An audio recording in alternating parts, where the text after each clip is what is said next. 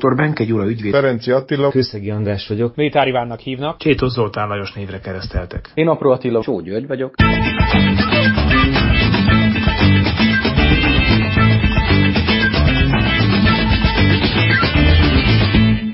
Létezik egy igeidő, amelyben egyidejűleg a múltunkat és a jövőnket is írjuk, mégpedig a jelen.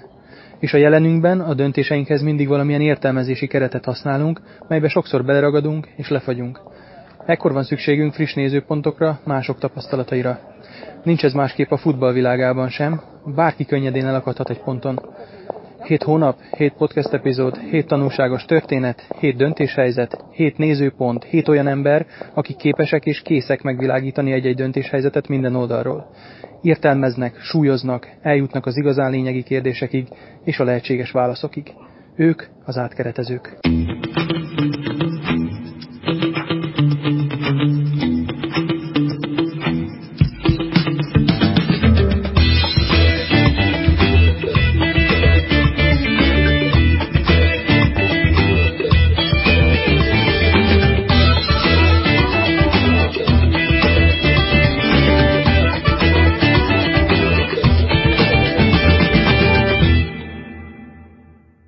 Köszöntünk mindenkit a Zátkeretezők második epizódjában. Én Militár Iván vagyok, és ezen a héten az én történetemet fogjuk kivesézni. Nagyon nagy örömmel vagyok itt másodjára is, hiszen az első adást több mint 800-an hallgatták meg a YouTube-on, illetve növekszik a Facebookon a lájkolásaink száma, illetve a YouTube-on is egyre többen iratkoznak fel. Én arra, arra hívnám fel a figyelmet minden kedves hallgatónk számára, hogy ez a legegyszerűbb módja annak, hogy minket kövessenek. Tessék feliratkozni, és ezáltal a legegyszerűbben lehet az átkeretezők második történetét meghallgatni a jövőben is. Az én történetem az, az egy személyes történet, olyannyira valós tartalmú, hogy a saját magam életéről szól, ugyanis feleségemmel április végére várjuk első gyermekünk születését. Természetesen nagyon örülünk és izgatottak vagyunk, de kár lenne tagadni, rengeteg kérdés merül fel bennem, bennünk. Az első napok, hetek és hónapok túlélésén kívül a hosszú távú terveknek és elgondolásoknak is van helyük azokban a beszélgetéseinkben, amik köztem és feleségem Vendi között zajlanak. Egyik ilyen beszélgetésünk során merült fel a futball kérdése, nyilván nem meglepő módon, hiszen mind a ketten futballszerető és aktívan is játszó családból jövünk. Ha Isten is úgy akarja, és egészségesen születik meg a kisember, hogyan neveljük majd gyerekünket a sport szeretetére? Hogyan fogjuk rávezetni nyomás nélkül a futball imádatára? Továbbá, milyen eszközök vannak a kezünkben, mint szülőknek, arra vonatkozóan, hogy a szülői beavatkozás optimális szinten tartása mellett, de belülről fakadó motivációval rendelkezzen már egészen kicsikortól a saját sorsának kézben tartásáról. Számomra rendkívül fontos lenne, hogy gyermekeink a sporton keresztül tanulják meg a világ dolgait, a futball által értsék meg az emberiség szabályrendszerét, és a csapatjáték világából merítve alakítsák ki kapcsolatrendszereiket, és a különböző emberekhez való különböző viszonyulásaikat. Mondanom sem kell, a téma nem csak nekem szól. A mai modernizált, felgyorsult és néha végletekig átalakult világban a gyermeknevelés még inkább kardinális kérdésé vált. Itt tenném hozzá, hogy az én családom, jó magam is az Egyesült Államokban élek, tudom, hogy erről már beszéltünk, de valószínűleg segíteni fog a hallgatóknak. Érdekes a gyermeki lélek megértése, a különböző korosztályok közötti különbségek, illetve a szülői hozzáállás mienségének vizsgálata is. Már ezen kérdések és gondolatok leírása és zavarba hoz, nemhogy a kitárgyalásuk, úgyhogy jó kis adásra számítok. Nagy izgalommal várom az összes nagy tapasztalattal megáldott átkeretező társaim véleményét és tanácsainak rendszerét. Vajon mi, vajon mi is itt az első eldöntő kérdés? Tudatosan vagy spontán? Terelni vagy hagyni? Öröklés vagy környezet? A te álmod vagy a gyermekedé? Ez, amikor leírtam ezt a történetet, akkor, akkor még olyan három hónapnál tartottunk, most eh, pont valamelyik nap, pontosabban kedden eh, voltunk hat hónaposak, tehát hat hónapos terhes a, a feleségem. Eh, közben kiderült, még amikor a történetet megírtam, akkor még ez nem derült ki, de közben kiderült, hogy kislányunk születik majd, úgyhogy ez még inkább pikánsá teszi ezt a, ezt a történetet. Úgyhogy én azt gondoltam, hogy első lépésnek, mivel, az, mivel ez az én történetem, első lépésnek szeretném sorba venni, hogy átkeretező társaimnak hány gyereke van, milyen korban vannak, esetleg unokák is vannak-e, és akkor onnantól én úgy gondoltam, hogy a, a, a, azzal kezdjük, akik a legközelebb van a, a nulladik évhez, tehát akinek, akinek a legfrissebb ez, a, ez az élmény, és akkor onnan fogunk tovább menni. Úgyhogy Attila, kezdjük veled. Üdvözlöm én is a hallgatókat.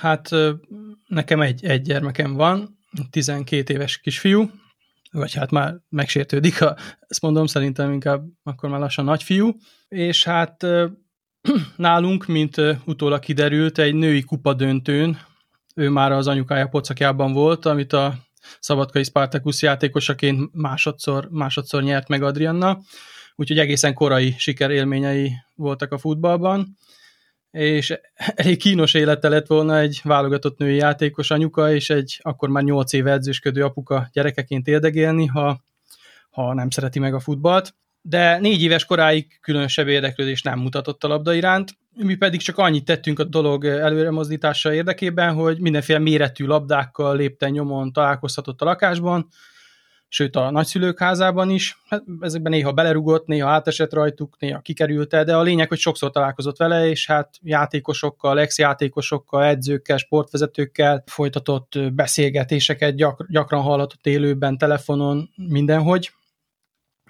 Mm, és ilyen három éves korában vittük le először edzése Szegedre, a kis stadionba, Csacsa nénihez, de azt hiszem egy foglalkozás után közösen úgy ítéltük meg, hogy nem érett még rá, mivel a játékos feladatok és a labda helyett két összezárt kapuna lakattal játszott végig, még a többiek focizni próbáltak, és utána eltett egy év, és egy horvátországi nyaraláson bóckodtam a labdával egy ilyen alulról öntözött füves, fákkal árnyékolt kis területen a part és a sétány között, egyszer csak odaszaladt a Bence, és mondta, hogy apa, szocizzunk. És akkor ott elkezdtünk cselezgetni, és azóta már 12 éves, úgy tűnik, hogy elég erős a, a szerelem. Mm, aztán az én szerepem a mai napig talán az, hogy, hogy irányított foglalkozásokon kívül elmenjek vele gyakorolni, játszani, ha kéri. És mindig azt csináljuk, amihez neki épp kedve van. Nincs szükség még plusz irányított edzésekre, de gyakorlásra viszont igen és sokkal hatékonyabb az a gyakorlás, azt tanultam meg az évek során, amit aktuálisan élvez. És hát nem is az a lényeg, hogy gyerekként mit mikor tanul meg, hanem hogy felnőtt korára tudja. Tehát legyen egy, egy, egy komoly széles repertoárja. Csak ehhez kell elég türelmesnek lennünk, és figyelni az érési pontokat, aztán még annyi huncutságot azért bevetettem, hogy csináltam előtte egy-két trükköt, vagy technikai megoldást, amit még, még nem ismert, de nagyjából már, már éretnek tartottam rá, hogy gyakorlással meg tudja ő is csinálni, ha nem is rögtön, de, de megjegyezte, és hamarosan már neki is ment. Szóval szétbontva a témádat, a stimmel, hogy első gyerek, családi tradíció is megvan, egészséges kisgyerek, ugye nyomás nélkül vezettük rá, aztán a többi felvetésed, az állandósuló belső motiváció a későbbiekben, vagy a szocializálódás a csapatjátékon keresztül majd ezekre az előzőekre épül. De van itt még egy érdekes rész a felvezetőben, mégpedig a gyermeki lélek és a szülői hozzáállás minősége. Mivel kicsiként kiszolgáltatott a gyerek a szülőnek, illetve a szülő a legfőbb minta, ezért az elejétől fogva kulcskérdés, hogy mennyire kell neki változni ahhoz, hogy, hogy neked megfeleljen, mennyire kell eltávolodnia önmagától, hogy elfogad, és mint aki ezt kezdetben leginkább kötődik, ugye elégedett legyél vele. Dr. Almási Kitti legújabb könyvében olvastam, hogy a gyerekek kezdetben ezt ilyen próba szerencse alapon kísérletezgetik ki velünk szemben, és a válaszreakcióinkból rakják össze a valódi saját, vagy éppen az álszemélyiségüket, és hát ezt érdemes tovább gondolni. Egy valaminek azért különösen örülök, és ennek szerintem te is, hogy rajtunk ki, kettőnkön kívül ez az asztaltársaság igazán kompetens és számomra tiszteletre méltó. Mindannyiukról elmondhatom, hogyha mi csak fele annyira jól vesszük szülőként az akadályokat, mint ők, akkor már elégedettek lehetünk. Attila bácsi valami különlegesen jó, Gyula valami összetartóan jó, Gyuri valami fáradhatatlanul jó, András valami kifinomultan jó, Zoli meg valami extra jó lelkűen jó a szememben, és én is kíváncsi vagyok, ők hogyan, hogyan csinálták, és abból mi sült ki, illetve hogyan bontják ezt most vissza nekünk. Köszönöm szépen, ez, ez jó lesz. Már, már, már miközben beszéltem, arra gondoltam, hogy már csak veled is jó lenne egy, egy órát erről beszélgetni, de menjünk tovább. Gyuri, neked mi, mi a szituációt, hogyan, hogyan alakult nálad ez a dolog? Köszönöm szépen a szót, és én is üdvözlöm a kedves hallgatókat. Megpróbálok nagyon rövid lenni, mert ez a téma a veszőparipám, és imádom, és egyébként nagyon sok vitám forrása a, a magyar szülőkkel és oktatási rendszerrel, és, és mindenkivel, aki körbevesz, tehát tényleg próbálok tárgyilagos lenni. Első kérdésünk az volt, hogy én gyerekekkel milyen számmal rendelkezem. Van egy 19 éves fiam, egy 17 éves lányom. A fiam ugye a labdarúgást tűzi, most jelenleg egy hollandai állomásánál tart. A kislányom hobbiból röplabdázik, hobbi, tehát tudjuk, hogy nem lesz ugye mondjuk NB1-es röplabdázó, vagy legalábbis ő ezt eldöntötte, de ahogy ő foglalkozik a sporttal, az is egy tudatos, rengeteg munkát elvégez hozzá, megadja, tehát tiszteletbe tartja azt a keretrendszert. Azért beszélek most egy picit többet így első körben a lányomról, mert mondtad, hogy lányod lesz. Mind a két gyerekre igaz, de ez a lányomnál is így volt, hogy szerettem volna, hogyha mindegyik valamit mozog. Tehát a mozgás, hogy ez most mi, ezt nem akartam behatárolni, és egy picit itt utalok arra, hogy, hogy amikor én gyerek voltam, akkor se kaptam kényszerpályát arra, hogy én mondjuk milyen sporttal foglalkozzak. Ellentétben voltak olyan osztálytársaim, ahol, ahol, ahol aputól, anyutól, bárhonnan jöttek kőkemény instrukciók, és én, és én ezt el, megtettem, így el, elraktam magamban, és csak az volt a lényeg, hogy valamilyen mozgás legyen az életükbe, szeressék meg a mozgást, és természetesen, amiről szó volt, bizonyos dolgokat a társadalomról, hierarchiákról, viselkedésről, szocializálásról tanuljanak meg a sport révén. És az első olyan dolog, amit mindkét gyereknél csináltam, és ezt alapvetően én szerintem mindenkinek tudom javasolni, ez a babaúszás volt. Egyébként, mint apaként, szerintem azért sok mindenből kimaradunk egy gyerek életéből, akármennyire is törekszünk rá. Nem vagyunk ott a nap 24 órájában, viszont szerencsére azért voltak olyan időpontok, amik csak az enyémek voltak, ez jól jött az édesanyjuknak is, mert akkor ő is kapott egy kis szabadságot, mi meg, mi meg együtt töltöttük a gyerekekkel ezeket a perceket, és a babaúszás is például egy ilyen dolog volt, ami mindig az enyém volt, mert azért ez kell egy az ott bátorság is, mert anyuka azért félre leengedni a víz alá a gyereket, stb. Tehát ez az első kapcsolódási pont volt, és ebből indultunk tovább a túrázáson, a futkorászáson keresztül, labdázgatásokon túl, majd később ki fogom fejteni, hogy hova, de szerintem ezek azok a, a, az alapok, hogy ő mit kezd el látni tőlem, mi az, amit mi együtt csinálunk, és igazából itt kapcsolódnék egy picit Attilához is, tehát tevékenyen, aktívan töltünk el időt. Ebbe mindenféleképpen, persze a gyerekkorához illően, játékhoz hozzá tartoznak a, a sportos kis játékok is, és szerintem így megszerethető vele a, a maga a mozgás. Aztán, hogy majd a sporták kiválasztás az mikor és hogy és mi alapján történik, az egy későbbi történet. Köszönöm szépen, nagyon jó, e, főleg azért, mert e, van egy olyan érzés, hogy évek múltán is vissza fogok nézni erre az epizódra, majd amikor a következő, meg a harmadik, ha minden jól sikerül, most már egy kicsit túlságosan is előre tekintek én is, de hogyha lesz további szerencsénk, akkor e, biztos, hogy vissza fogok nézni erre az epizódra is. Gyula, én is köszöntök mindenkit.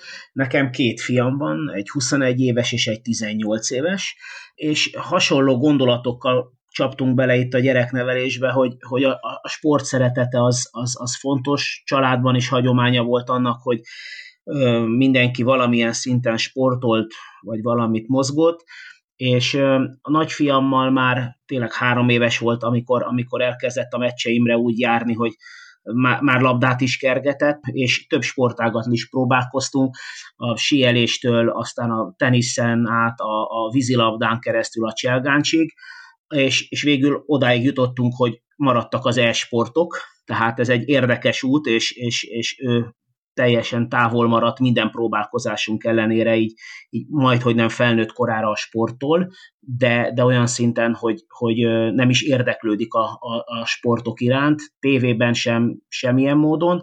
Kisebbik fiam Áron, ő ugye nagyon a futball irányába kanyarodott, kicsikora óta, és minden sport, ami, ami elé került, azt, azt nagy szeretettel csinálta, és csinálja a mai napig. Tehát ez is egy érdekes kérdés lehet, hogy ugyanazt a nevelést, ugyanazt a szempontrendszert kapták mind a ketten, és teljesen más végpontra jutottak. Bizonyám, azért is érdekes, pont amit akart, ugyanazt akartam mondani, amit te mondtál, hogy, hogy ugyanabban a házban nőttek fel, és mégis két különböző irányba mentek, ez azért szerintem inkább dicséret feléd, hogy ne, e pont ez a nyomás, amiről majd fogunk sokat beszélni, hogy ez a szülői nyomás, ez, ez láthatóan nálatok nincsen így, mert az egyik az elment egyik irányba, a másik elment a másik irányba, és ez így van, így van rendjén. Köszönöm szépen. A következő pedig Zoli bácsi. Üdvözlöm a hallgatókat, Csétó Zoltán. Két gyermekem van, a fiam 17 éves, a lányom pedig 11, és a mi utunk az egy ilyen nyílegyenes nyíllövés volt a futball irányába, és nem igazán volt, nem igazán volt más alternatíva. Mivel én a futballban dolgoztam, ugye ezt korábban is elmeséltem, a fiam születésétől fogva tulajdonképpen az öltözőben nevelkedett, a meccsekre járt, velem utazott a buszon, és három éves korába levittem edzésre, és tulajdonképpen azt mondhatom, hogy három éves kora óta attól az edzéstől kezdve ő edzése jár. Csak akkor hiányzott, hogyha beteg volt. Én egy nagyon-nagyon szerencsés helyzetben vagyok, és nem is biztos, hogy fogok tudni jó tanácsokkal téged ellátni ezzel kapcsolatosan, mert egy olyan belső motivációja van a, a fiamnak, az edzések látogatásával, a futballal kapcsolatban, a játékkal kapcsolatban, hogy még ha is próbáltam is volna más alternatívákat előtte felvonultatni, megmutatni más dolgokat is, egyszerűen csak ez érdekelte, és soha az életbe őt motiválni nem kellett. Most felnőtt fejjel azt gondolom, hogy a fiam ugye már 17 éves, elég sok minden ranglétrán túl van, most éppen a hollandiai állomásán van ő is, és egyáltalán nem biztos még az, hogy merre, vagy hova fog eljutni, de hogy nem, nem lehetett, bármi volt az életében, nem lehetett erről az útról kirobbantani, és a döntéseiben mindig ez volt a meghatározó, és én is nagyon kíváncsian várom, és nekem is nagyon nagy tapasztalat volt, és nagyon sokat mondott az a szituáció, hogy ugye amiről később is fogunk beszélni, hogy mennyire a szülői ráhatás, és mennyi ebből az ő belső tüze, és most kezd ez a dolog igazán megérni, és most kezd ez a dolog igazán látszani számomra is. A lányom is sportol, ügyes úszó lenne, nagyon jó a vízfekvése, de egyáltalán nem érdekli. Az édesanyja ugye úszott, tehát van egyfajta családi ihletés számunkra is, két testnevelőnek a gyereke csak fog már mozogni, de ügyes másba, és megtalálta magának a táncot, és abba kiteljesedett. Én nem tudom, hogy meddig lehet ebbe eljutni, meg milyen szintek vannak. Én azt látom, hogy amikor foglalkozások vannak, ő nagyon boldog. Szinte mosolyogva táncol, és élvezi, amit csinál, és azt hiszem ez az a, ez az a pillanat, amit nem szabad bántani. És teszi természetes módon a, a, a maga dolgát. Azért nem tudok igazán tovább menni ebbe a témába, mert nagyon sok velem egykorú szülő beleesett bizonyos problémákba, dolgokba, motivációs dolgokkal, kezd, elvitték 25 helyre, elvitték egy másik edzőhöz. Egyszerűen a mi életünkben ezek a dolgok nem voltak nyomon követhetők, mert mondom, ez a belső tartás, ez a belső motiváció erős volt a gyereknek, hogy, hogy nem volt, nem volt igazán ezzel kapcsolatban nekem tennivalóm, egyszerűen csak bele kellett tenni a vitorlába a, a, a szelet, és, és, és vitte a hajót, és ö, azt is elmondom, hogy sem az édesanyja, sem az édesapja ö, erre igazán hatással nem volt. Tehát ez nem, ez nem tőlünk jön, és nem is, nem is érzem ezt magaménak. Azt hiszem előjáróba ennyit. Köszönöm Innen szépen. Folytatjuk. Köszönöm szépen. A, megjegyezném, mint egy ilyen lábjegyzéként, hogy ugye beszéltünk Gyurinál is és, és Gyulánál is arról, hogy ez a meg azt hiszem, hogy Apró Attila is mesélte, vagy megjegyezte, hogy hát ugye nem véletlenül vannak itt ezek a kérdések, amit a történet végén tettünk, hogy ugye tudatosan vagy spontán terelni, vagy hagyni, öröklés vagy környezet, és hát itt a te álmod vagy a gyermekedés, most itt Zoli bácsinál ez az öröklés vagy környezet, ez egy nagyon érdekes dolog. Muszáj, hogy ide vessem azt, hogy hát az ember az egy olyan lény, amelyik a környezetéhez képest kiválóan, magas szinten, a legmagasabb szinten tud alkalmazkodni, tehát hiába mondod, hogy nem kellett belső motivációként semmit se segíteni, pontosan azért lehet belső motiváció, mert olyan példát láthatott a környezetében, mint amilyen te is nyugodtan mondhatom, kedves feleséged, meg a, a barátaid és a körülötted lévő emberek, hogy hát igen, azt mondod, hogy nincsen hozzá között, de hát mégiscsak van valamilyen szinten, főleg úgy, hogyha azt nézzük, hogy a, hogy a kislányod az pedig úszik, ugyanúgy, ahogy, ahogy az édesanyja, és hát te se táncolsz talán túl rosszul, úgyhogy lehet, hogy ebből fakadóan is így alakult. Akartál valamit még mondani, Zoli? Igen, igen, ebből a, ezzel kapcsolatban mindegy csak egyetlen mondatot, hogy természetesen ez a folyamat, ez a, ez a anyamében elkezdődik a környezeti hatások, tehát ez nagyon sok vizsgálat bizonyítja már, és akkor is hatással vagyunk már az megszületendő magzatra, ha még nem is találkozunk vele, tehát magyarul még meg sem születik, és abba a környezetbe csöppentő bele, amit látott értelemszerűen, hogy nagyon más választása nem volt idézőjelve, tehát absz- abszolút, amit a környezeti hatásokról mondtál, azt abban teljesen egyet tudok érteni. Oké, okay, köszönöm szépen. Következő pedig András.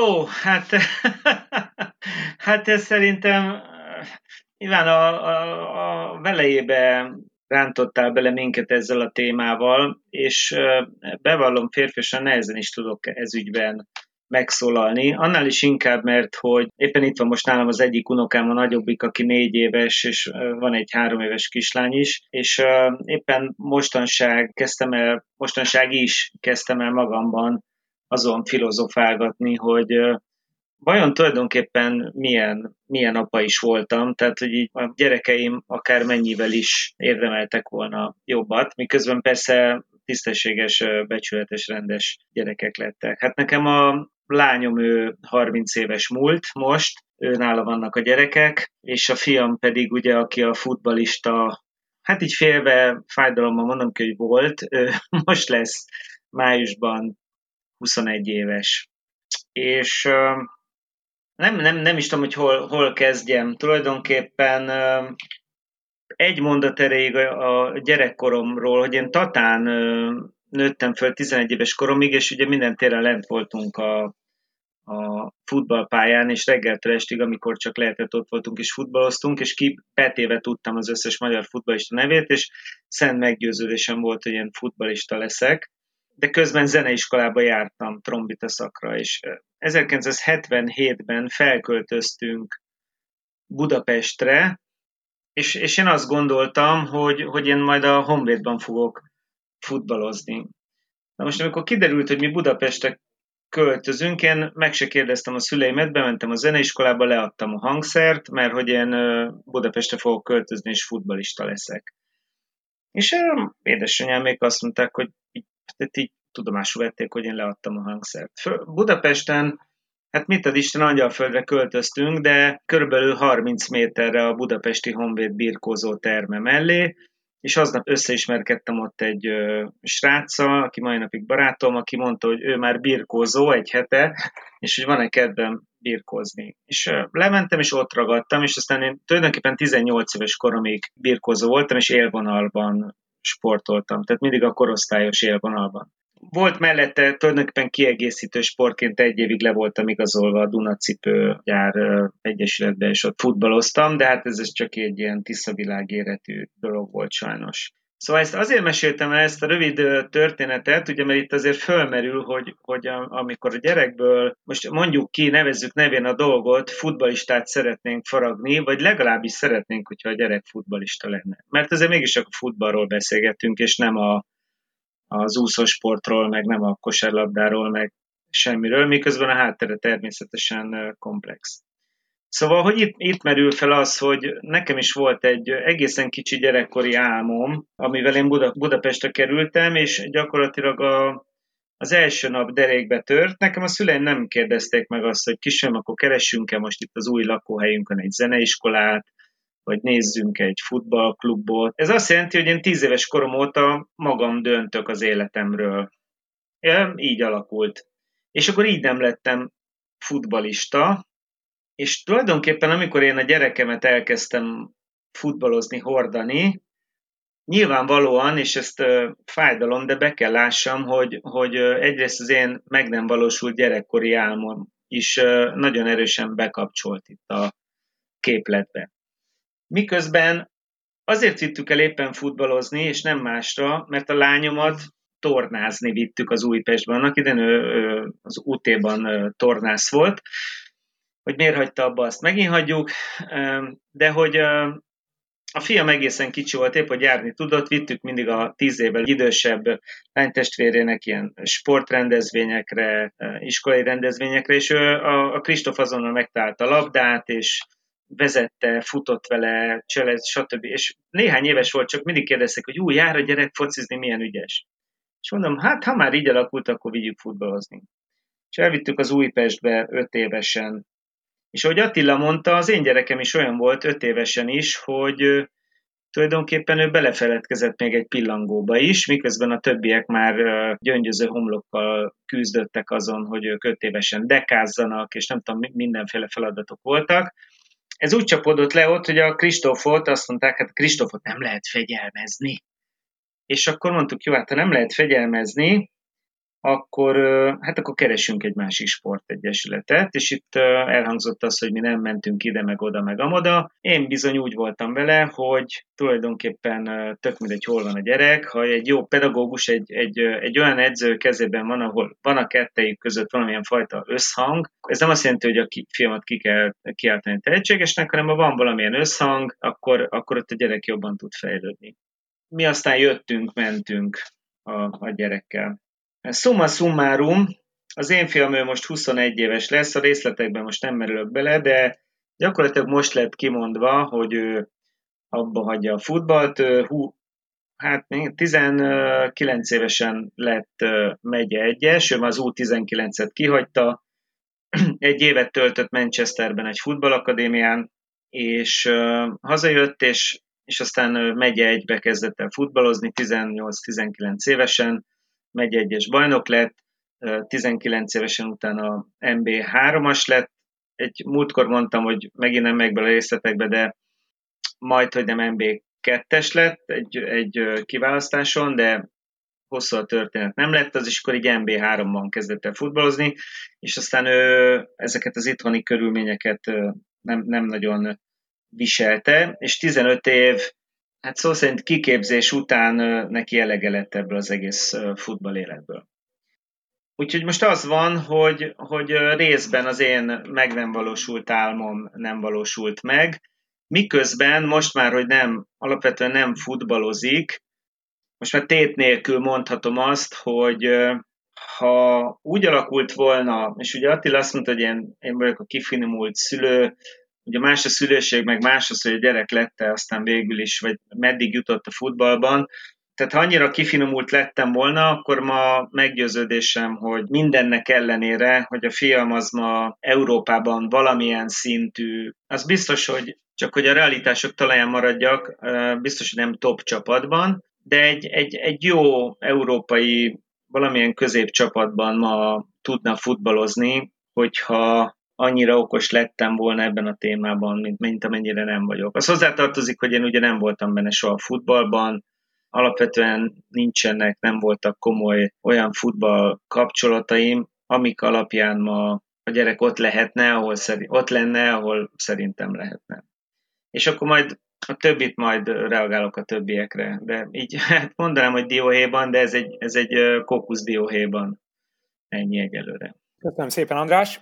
Még mielőtt rátérnénk a tradíciókutatóra, a tradícióból merítve reagálnék András szavaira, mert pontosan ugyanúgy, ahogy ugye a magyar futball tradíció tanítja a támadás védekezés egyensúlyának fenntartásáról, pont arról szól, hogy, hogy készüljünk fel a, a védekezésre már akkor, amikor támadunk. Ezen gondolkoztam, miközben beszéltél, hogy ugye mindenki arról beszél, meg szeretnek a szülők a sikerekről beszélni, ugye? Hogy hát igen, a, a, a kisfiam az ezt csinálta, a kislányom az ezt csinálta, ezt érte el, azt érte el. Arról nem nagyon szoktak beszélni az emberek, legalábbis számomra, mint gyakorló edzőként, a, tehát a saját szülői karom tekintetében is észrevettem már ezt, hogy nem szeretnek a kudarcokról beszélni, és pontosan erről van szó, e, ezen gondolkoztam, hogy hogyan lehet felkészülni arra, ha éppen az az álom nem valósul meg, amire mindent feltett valaki ebben az esetben 15 évet, hogyan lehet utána egészséges mentális állapotban, egészséges emberként tovább folytatni az életet, úgyhogy a következő sikeres korszakra felkészülni. Tehát én, ennek, nekem ez is nagyon fontos, mert,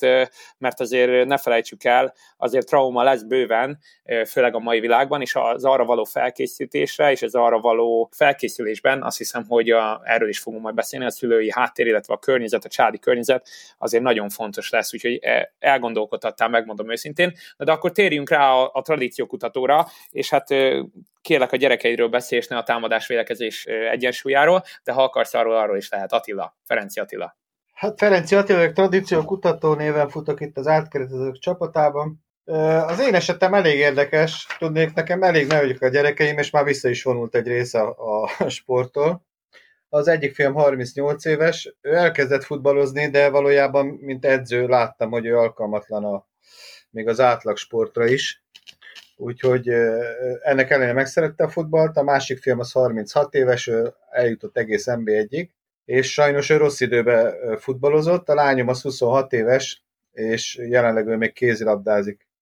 Volt külföldön is, most éppen MB2-ben. No, mindegyik válaszra, vagy mindegyik föltett kérdésre nagyon jó tapasztalatokat tudok mondani. Tehát most nem mind a tradíció szemszögében, hanem mint szülő tudom elmondani, hogy, hogy nem a saját gyerekkori álmaimat akartam én megvalósítani valójában, hanem egyszerűen én futbalista voltam, gyerekek jöttek velem az edzésre. És akkor a szabad térbe ők játszottak addig, előbb-utóbb találkoztak a labdával is, tehát nekik teljesen normális volt, hogy labdarúgásról szól a történet. Viszont a mi időnkben még 9 évesen lehetett elkezdeni futballozni, tehát nem volt arra mód és lehetőség, hogy levigyem őket labdarúgó edzésre. Ellenben, miután korábban lehetett kezdeni karateedzést, ezért ők mielőtt elkezdett volna focizni a ma 36 éves fiam, előtte karatézott, meg boxolt, meg pingpongozott, tehát különböző edzésekre hurcoláztam egyikre a másikra, ő élvezte, tehát egy mozgékony gyerek volt, neki teljesen triviális volt, hogy mindig tanul valamilyen sportot. Tehát, hogy utána, amikor lekerült labdarúgó edzésre, az neki teljesen természetes dolog volt.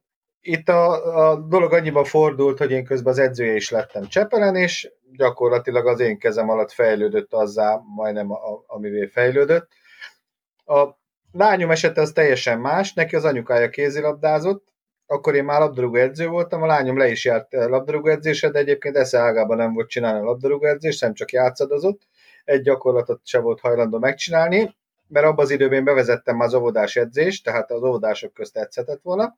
Ellenben anyukájával meg járt kézilabda edzése, és akkor ott előbb-utóbb bekeveredett a kapuba, és a, a kapussághoz volt kedve. Tehát a lényeg a lényeg, hogy közös, közös élmények kellenek, ami által, ha az ember nem akarja terelni a gyerekét, az, anélkül is tereli a gyerekét, mert ha közös az élmény, akkor előbb-utóbb kipróbálja, hogy hogyan lehet belerúgni a labdába, hogyan lehet kivédeni egy lövést, stb. stb.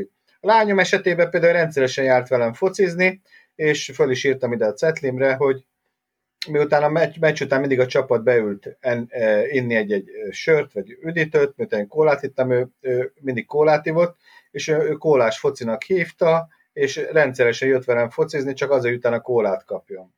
Volt olyan játékosom is egyébként, aki, aki félve jött le az első edzésre hozzám, és a szülők esetében láttam, hogy beígérték neki a McDonald's-ot, és utána a rendszeresen járt már, vagy eljött edzésre, csak azért utána tudjon enni. Tehát ott a szülő szerette volna, hogy a gyereke focizik, és erre a megfelelő motivációt kitalálta.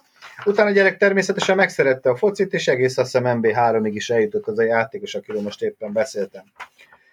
És ami, ha már az Iván részéről fölmerült az a rész, hogy hogyan lehet támadó-védő egyensúlyt fenntartani, az én esetem, a gyerekém esetében ez pontosan nagyon jól látható, hogy noha mind a kettő eljutott MB1-ig, tehát magas szinten, meg sokszor is ifjúsági válogatottak voltak, nagyon jól össze lehetett hangolni a tanulással. A lányomon lehet látni, hogy például magántanuló volt végig egész két tannyelvű gimnáziumba is, és majdnem, hogy kitűnőre végezte. Úgy tudta magas szinten csinálni, a, a Ferencvárosnál kézilabdázott éppen, tehát ugyanúgy felnőtt csapatnál edzett, és párhuzamosan tudta csinálni a gimnáziumot. Egyetemet el tudta végezni, úgy, hogy ráadásul a Bundesligába játszott kint, akkor tehát a Magyar Egyetemet el tudta végezni. A másik gyerekemnél se volt probléma. Tehát a lényeg a lényeg, hogy a tanulást, mint olyat nem szabad abba hagyni, és olyan helyre kell vinni. A, nekem a két nyelvű gimnáziumok teljesen beváltak, ami által utána mindenféle zokszó nélkül át tudnak menni a civil életbe, és megtalálják a számításukat. Tehát körülbelül ennyi röviden az én gyerekeimnek a története. Köszi Attila, köszönöm szépen.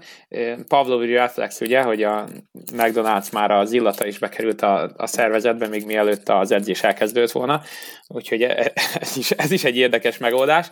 Folytassuk akkor, hogyha apró Attila, hogyha egyetértesz ezzel, akkor én, én, én szerintem veled kezdeném, mert te neked van a legfrissebb élményed, ha összeszámoltam, akkor 1, 2, 3, 4, 5, 6, 7, 8, 9, 10, 11, 12 gyerekről beszélünk, vannak unokák is, illetve hát egy, a, egy úton van, az enyém az úton van, még, még nem érkezett ide, de tehát ebből a 12-ből van 1, 2, 3, 4, 5, 6 labdarúgó, aki valamilyen formában hát labdarúgással foglalkozott. Úgyhogy mivel te vagy a legközelebbi, és neked ráadásul labdarúgással foglalkozó fiad is van, azt szeretném kérni, hogy arról beszélj nekem, mert az érdekelnek engem egy most jelenleg a leginkább, hogy az a nyilván egy, egy, egy-két éves gyerekről még nem nagyon lehet ilyen témában beszélni, de mi, mi, mi az, ami az az első pár évben, az a, ha három-négy éves korban, kettő-három-négy éves korban, hogy miket vettél észre, mire reagáltál, mit hagytál csak úgy, hogy a levegőbe lógjon, a, a feleséged, pontosabban a párod hogyan viszonyult a te dolgaidhoz, ahhoz, hogy te hogyan kezelted ezeket a szituációkat, engem ez érdekel, ne a leginkább, és mivel te, neked van a legfrissebb élményed ezzel kapcsolatban, kérlek, hogy te, te válaszolj elsőként, és akkor utána majd megyünk, hogy kinek van ehhez hozzászólás. Rendben. Hát a, az anyukája az az ominózus kupa döntővel gyakorlatilag be is fejezte a futballt, mert utána már utána kiderült, hogy, hogy ugye gyermeket vár, majd amikor megszületett a Bence, utána utánisszel, meg ilyen spinning, meg ilyesmivel hozta vissza, próbálta visszahozni a, a formáját, tehát ő úgy, mint a dohányosok, hogy, hogy akik egyik napról a másikra leteszik a, a cigit, ő úgy, úgy fejezte be a focit, és utána még szerintem beszélni se szokott róla, vagy semmi, tényleg teljesen elhagyta, úgymond. Ő nem, nem, nem szólt ebbe bele, tehát egyáltalán nem, nem foglalkozott ezzel, le, le, lement esetleg ő is ugyanúgy vele játszani, vagy, vagy bármi, de, de teljesen, tehát hogyha most itt azt nézzük, hogy tudatos, vagy spontán, vagy terelni, vagy hagyni, hát akkor ő teljesen a spontán és a hagyni egyáltalán nem, nem próbálta terelni, vagy tudatosan irányítani ilyen szempontból a, a, a Bencét. És ott a kezdeti időszakban én kettő fontos dolgot emelnék ki, ahogy így visszaemlékszek. Az egyik az az, hogy kicsit messzebbről fogtam meg ezt az egészet, nem, nem csak a foci szempontjából. Tehát itt, a, itt alapvetően én, amikor a játékos pályafutásomból át vezettem magam az edzősködésbe, akkor külön választottam a, a gyerekek iránti szeretetet, és a konkrét pedagógiai módszeremet, hogy, hogy mi legyen az, mikor ezt így ki kellett találnom, mert ugye kezdetben úgy edzősködtem, hogy a, azokból a gyakorlatokból merítettem, és gyakorlatokba gondolkodtam, ami, amit játékosként jónak tartottam, és élveztem, és szerettem, de ott gyorsan rájöttem, hogy a szeretet az nem módszer. Tehát a szeretet az feltétel. A módszer az pedig a következetesség, legalábbis szerintem, és ezt az, azóta is igyekszem tartani, csak nyilván már azért, azért, azért fejlesztettem rajta, és jöttek a tapasztalatok, és uh, csiszolódott ez az egész következetesség. És igazából a lényeg az az, hogy amikor már kérdeznek a gyerekek, vagy kíváncsiak valamire, vagy kíváncsiskodnak, ugye pont ettől a mit tudom, három éves kortól, akkor nem szabad lerázni őket, hanem mindig minden kérdésüket igyekezni megválaszolni, mert ebben, a, ebben benne van a fejlődés.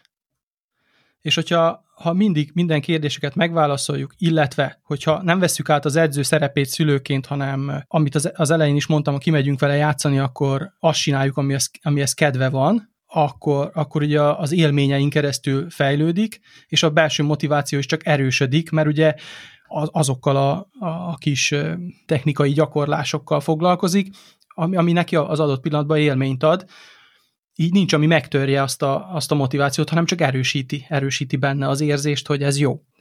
Nekem, nekem igazából ez, hogyha ha mindig válaszoltam a, a feltett kérdéseire, nem ráztam le, hanem az általa is érthető nyelvezettel megfogalmaztam a kérdéseire a válaszokat, illetve, illetve hagytam, hogy az élményeink keresztül gyakoroljon, akkor azt éreztem, hogy, hogy olyan, olyan töretlenül halad minden szépen előre. Oké. Okay. Ehhez, ez, ez azért érdekes, mert a következetesség kérdése az számomra is felmerül, hogy hogyan, hogyan lehet két ember következetes, ezzel is kérdeztem rá a párodra, mert nekem engem ez, ez, ez a kíváncsiságomat ez, ez éleszti fel újra és újra, hogy hogyan lehet Tehát, hogyha... egy másik emberrel ezt a következetességet betartani, mert ugye az úgy nem működik, hogyha csak az egyik csinálja, és ezt nem, nem úgy gondolom, hogy csak én nálam, és a feleségemnél nem, hanem nála is, és nálam nem, szóval ez is nagyon érdekes. Igen, hát csak annyit csináltunk, tehát megbeszélve csak annyi volt, hogy ha, ha rosszat csinál, akkor figyelmeztetjük, hogyha jót csinál, akkor megdicsérjük. Tehát ez nem csak a fociban, hanem mindenki, minden téren. Tehát és ebben nem szabad, most ezt durva kimondani, de egyszer se szabad hibázni. E, erre, erre nagyon oda kell figyelni. Mert az elején ott a bevezető monológomban elmondtam, hogy, hogy ugye mi azért egy mintázat vagyunk, és ők próbálnak, tehát ők próbálnak ilyen próba szerencse módon megfelelni nekünk, tehát kísérletezgetnek vele, és, és hogyha nem vagyunk következetesek, akkor, akkor szerintem ott az elején összezavarunk mindent. De tudod, miért érdekes ez? Mert mondod, hogy amikor jót csinál, meg amikor rosszat csinál, és tudod, é, ez olyan, ez olyan, ez olyan, olyan érdekes dolog, mert én, én az Egyesült Államokban élek, amerikai feleségem van, és még Amerikán belül is egy, hát itt a, aki az amerikai társadalmat ismeri, akkor ilyen déli lánynak mondanám, déli lánynak, tehát Virginiából, Richmond városából, ami a, a dél fővárosa, tehát, tehát egy, egy ilyen hát hogy is mondjam, egy konzervatív családból származó amerikai lány a feleségem, aki, hát, hát hogy mondjam, tehát az, hogy mi a jó és mi a rossz, az, az azért tud, tud, tud vitatéma lenni nálunk. Úgyhogy e, talán ez is nagyon fontos, ugye, e, anélkül, hogy kimondanád, hogy ugye a, a két szülőnek az összhangja, és az értékrendeknek az összeegyeztetése, ez is e, hát valószínű, hogy egy nagyon fontos kiinduló pont. Nem csak házasságban, de most már azért egy ilyen hát kiemelt módon a, a gyereknevelésben majd. Hát nálunk ez, ez, ez, ez a probléma nem, verül, nem merült fel, mert hogy nagyon hasonló társadalmi rétegből, és mindketten a délvidékről származunk, tehát gyakorlatilag ugyanolyan keretrendszerben nőttünk föl. És erre igazán Igen. olyan valaki tudna talán autentikusabb választ adni, aki, aki hasonló helyzetben van, mint te, vagy például Attila bácsi, aki azért több verziót kipróbált. Attila bácsi, mi a vélemény? Úgy látom, András. Egy, egyelőre nincs hozzáfűzni valóm a dologhoz. András? Itt röviden elhangzott az egyik legfontosabb dolog, amit az első részben is próbáltam felvázolni az értékekről. Tehát, hogy, hogy igazából a legfontosabb, tehát akkor, akkor tud, tud lenni együttműködés, hogyha ha közös érték alap van. Tehát emberek, országok, bárki akkor tud együttműködni, hogyha van érték alap. És ugye itt beszéltünk arról, hogy van, aki viszi a gyerekét egyik egyesületből a másikba, mint ahogy én is tettem, van, aki nem viszi. A, a legelső beszél, az előző beszélgetésünkben is ugye fölmerült, mint kérdés, hogy vigyük vagy maradjon a gyerek, mert az edző ilyen, a gyerek meg amolyan, meg a család, meg a sportvezető. Tehát én, én azt gondolom, hogy, hogy, hogy itt a, ha a témánál maradunk, és nem csak nevelési tanácsadók vagyunk, hanem a futballról beszélgetünk, én abban, abban biztos vagyok, hogy, hogy egy gyerek akkor tud kiteljesedni, egy fiatal sportoló is, egy labdarúgó is, ha egy, egy, egy olyan edzőt, egy olyan nevelőt találunk, akivel közös érték alapon tudunk dolgozni. Ez megint nem azt jelenti, hogy az edző ki kell mondja a gyerekem, hogy hú, ez szuper zseni, és a Real Madridban fog fotbalozni, hanem hogy azt, azt gondoljuk nagyjából a világról, hogy ez hogyan működik, és azt gondoljuk mondjuk a tehetség fogalmáról, hogy az nem csak azt jelenti, hogy 12 évesen egy gyerek 14 évesnek néz ki, és a félpályáról, ha büntetve a szabadrugáson, akkor ő be fogja lőni, és a korosztályos bajnokok leszünk, és akkor az a tehetséges, meg so, sok mindenre mondják azt, hogy tehetséges, tehát hogy közös érték platformon vagyunk, és egyformán gondolkodunk egy edzővel, akkor azt gondolom, hogy körbe arról is tudunk egyformán gondolkodni, hogy, hogy mit jelent az, hogy tehetség, és, és mit jelent az, hogy egy gyerekben van valamilyen fajta tehetség, amire lehet építeni. És a tehetség az sokféle lehet. Tehát az nem csak azt jelenti, hogy valaki nagyon fizikálisan nagyon erős, meg elképesztően fejlett, meg elképesztően kifinult technikai tudása van, hanem sok mindent mást jelentett, kognitív képességeket is. Azért látunk a futball pályákon a világban néhány olyan, jó néhány olyan futbalistát, akiről mindig elmondjuk, hogy Egyébként ő soha nem fejel, mert nem tud egyébként jól fejelni, ő nem ütközik, mert különben rommá törnék a csontjait, nem, nem túl gyors, nem tud védekezni, mégis egy sztár futbalista, mert, mert, mert van valamit, amit fejben nagyon jól csinál. Tehát én egy speciális helyzetben voltam a fiammal kapcsolatban, mert én voltam az edzője. És ugye abban az időben sokat mondogatták nekem, hogy nem egészséges, ha a gyereknek a saját apja az edzője, de én el tudom mondani, hogy kimondottan egészséges volt, hogy én voltam a fiamnak az edzője, hiszen sokkal többet követeltem attól a csapattól, ahol ő, ő tanult. Tehát e, rengeteg tornára elvittem, mert abban az időben nem volt divat, hogy tornára járjon az ember. Kihajtottam az Egyesület labdákat szerezzen, mert abban az időben még az is ritka volt, hogy labda volt. Sokkal több edzést tartottam a csapatomnak, mint amennyit az Egyesület maga megkövetelt volna. Itt NB1-es klubról beszélünk, mert akkor Csepel NB1-es klub volt. Rendszeresen képeztem magam, hogy még okosabb legyek, mert akkor még az UEFA edzőképzés nem ment és ennek volt az eredménye az, hogy, hogy szakirodalmakat írtam az, már abban az időben. A, és a, ami még fontos az egészben, hogy a fiam az alaphelyzetben két pozitív tulajdonsága volt, hogy gyors volt, meg agresszív. De alaphelyzetben futballozni te, totálisan nem tudott. Tehát technikailag teljesen képzetlen volt, és pontosan olyan példa arra, hogy a futball az mennyire tanítható sporták, hiszen mondom, 30-as ifjúsági válogatott volt, elvitte az MTK Akadémia, abban az időben az azért volt érdekes, mert az MTK Akadémia volt egyedül, tehát semmi más nem volt abban az időben, amelyik időszakról beszélek. Csak abban, mikor felnőtt labdarúgó lett, akkor éppen nem volt pénz a futballba, és ennek okán kicsit kacifántos pályafutása lett, de a lényeg a lényeg, hogy bizonyos részéhez nem tudok ütő érdemben hozzászólni, hiszen én az edzője voltam, és edzői szempontból navigáltam a munkáját, még itt a történet maga az olyan szülőknek is szól, ahol a szülő legfeljebb szereti a futball, de nem ért hozzá. Attila, apró Attila?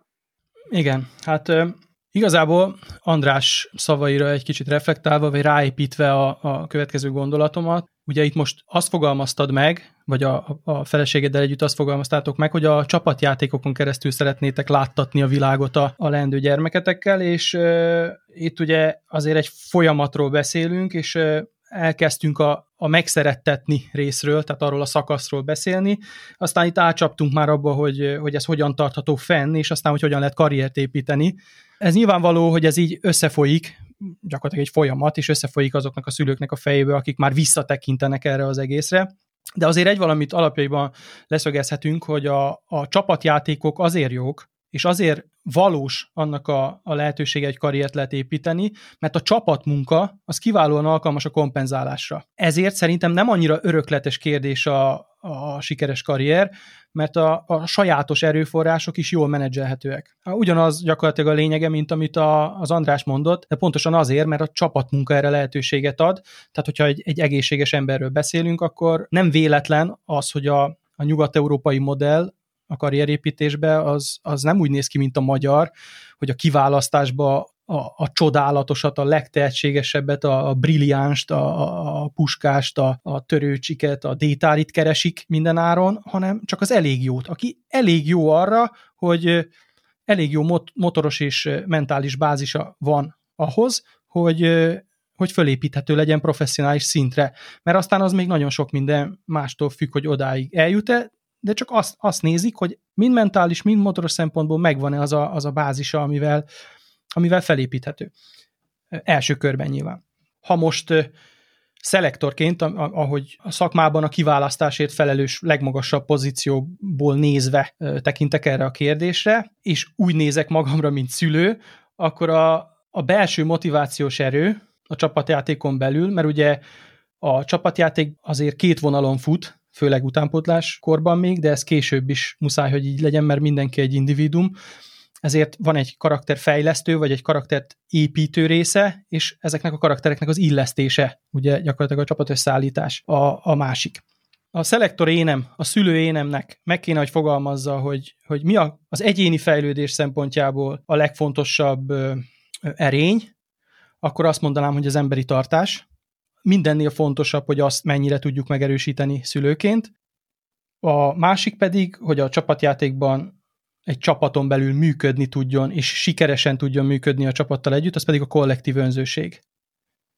Tehát amire a legnagyobb szüksége van egy potenciális sportolói karrier kiépítéséhez a személyiség konstrukciójában az adott gyereknek, az a tartás és a kollektív önzőség. Tehát önzőnek kell lenni, de együtt kell önzőnek lennünk, és a közösség céljaiért kell önzőnek lennünk, és ez csak egy olyan játékos tudja megtenni hosszú távon és folyamatosan, akinek megfelelő tartása van, a magyar nyelv gyönyörű, benne is van szóba, hogy tartás, az, tart, az tartja a személyiséget. Ez mindig visszatérek, mert szerintem ez a két legfontosabb dolog. És most én a te helyedben arra is kíváncsi lennék, és nem csak a te helyedben, hanem a saját helyemben is, hogyha a nálunk tapasztaltabb szülők ezt visszabontják, akkor egyrészt egyet értenek ezzel, hogy egyénenként a, a tartás, a kollektív önzőség kialakítása pedig a csapat sikerek tekintetében talán a legfontosabb erény, és hogy ez megvolt-e, kialakult-e, hogyan alakult ki, mit tettek ők ehhez hozzá, és aztán nyilván ebből jön a kérdés, hogy ki, ki gondolja azt, hogy, hogy ez tudatosan is lehet, vagy ezt hagyni kell, és spontán, mint ahogy Adriana gondolja és gondolta, ki gondolja azt, hogy terelni kell, ki gondolja azt, hogy hagyni kell, ki gondolja azt, hogy öröklés, ki az, hogy környezet. Nyilván ezzel, hogy szerintem a csapatmunka sok mindent kompenzált, szerintem a futball azért egy nagyon jó személyiségfejlesztő, mert itt tényleg be lehet tartani, és és szem előtt lehet tartani Einsteinnek azt a mondását, hogy mindenki egy zseni, csak nem szabad abba a hibába esnünk, edzőként se, meg szülőként se, hogy egy aranyhalat azt szerint ítéljünk meg, hogy hogyan tud fára mászni, mert akkor egész életében ostobának fogja hinni magát. Király. András, és akkor utána majd Zoli. Nagyon röviden próbálom összefoglalni ideig, amiket most, most hirtelen gondolok, és lehet, hogy nem, nem, nem marad meg minden a fejemben, de egy szó volt a sport szerepéről. Sportoló koromban egy sportcsarnok falán olvastam gyerekkoromban, és akkor megjegyeztem egy életre, hogy azt a Hemingway idézetet, ugye, hogy a sport megtanít becsületesen győzni és emelt fővel veszíteni, a sport tehát mindenre megtanít. Ez egy nagyon-nagyon fontos örökérvényű gondolat, ez az egyik. A másik, öröklött vagy szocializáció, és ugye itt a motivációk szóba kerültek. Én foglalkozom személyiségelemzéssel is, és az igazi belső motivációk azért a 18-20 éves korra alakulnak ki. Ezek részben egyébként öröklött, és részben pedig a szocializáció során alakulnak ki. Na most ugye hete díziglen öröklik, ahogy mondja a népi mondás, sok minden, és, ez, és ezt ugye nem, nem tudhatjuk, hogy mi. A, a nevelésnek is van egyébként, a szocializációnak van nagyon fontos szerepe, és itt fölmerült ez a kérdés, ugye, hogy most Attila is mondta, hogy tereljük, vagy ne tereljük, hagyjuk, vagy ne hagyjuk. Én egyébként a magam részéről nem vagyok nagyon híve annak, hogy ne tereljük, és csak úgy hagyjuk szabadjára a gyereket. Nyilván ezzel borzasztó sokan fognak vitatkozni, de ez nem, nem, nem baj. Az én gyerekem, amikor abba hagyta a 30, most 30 éves lányom gyerekkorában abba hagyta az zongorát, és akkor azt mondtuk, hogy hát jó van, ne erőltessük. Abba hagyta a tornát, hát jól van, ne erőltessük. Abba hagyta a versenytáncot, hát jól van, ne erőltessük. Fiam, amikor 11-2 évesen abba hagyta a futballt, azt mondtam neki, hogy már pedig fiam, most pedig bemész a tél volt, most pedig bemész a sportcsarnokba, teremedzés van, és már pedig be fogsz menni. Bement, egy óra múlva kijött, és repesve jött, hogy úristen, ezt kár lett volna kihagyni, és utána, nem tudom én, öt, öt év múlva, amikor felnőttebb volt, akkor mondta, hogy hát nagyon köszönöm, hogy akkor nem hagytátok, hogy abba hagyjam. Szóval én, én azt gondolom, hogy terelni kell. Ugye, hogyha egy másik sportot nézzünk, a sakkot, itt voltak a polgár lányok, akik ugye híressé váltak a sakkal, az ő apukájuk volt az, aki, aki ugye gyakorlatilag egy pedagógiai kísérletet végzett, Polgár László, és ugye a nevelés elsőbségét kívánta bizonyítani az adottságokkal szemben. És az volt a módszerének a lényege, hogyha egyetlen speciális területre összpontosítunk, koragyermekkortól kezdve, akkor ebben sikeres lesz és hogyha lányai nem sakkoztak volna, hanem mondjuk kosárlabdáztak volna, akkor is sikeres lett volna mind a három lánya. Most jó, tudom, vannak itt fizikai korlátok, de mondjuk azért normál esetben, vagy, vagy hát tulajdonképpen, tehát az volt a lényeg, hogy a nevelésből adódóan bármi lehet. Egyébként van most napjainkban példa arra, hogy valakinek az édesapja volt az edző, ugye úgy hívják, hogy Szoboszlai Dominik, és nem gondolom, hogy Dominik bármiben zseniálisabban született volna, mint bárki más. Ő, mint a spártaiak, kapott egy olyan kiképzést, mint a polgárlányok a sakban, és ezért tudott eljutni arra a szintre, ahol most van, aztán majd még, hogy innen hová jut, az egy kérdés. A másik pedig ez a tehetségkérdés, hogy hogyan válogatnak itt Magyarországon.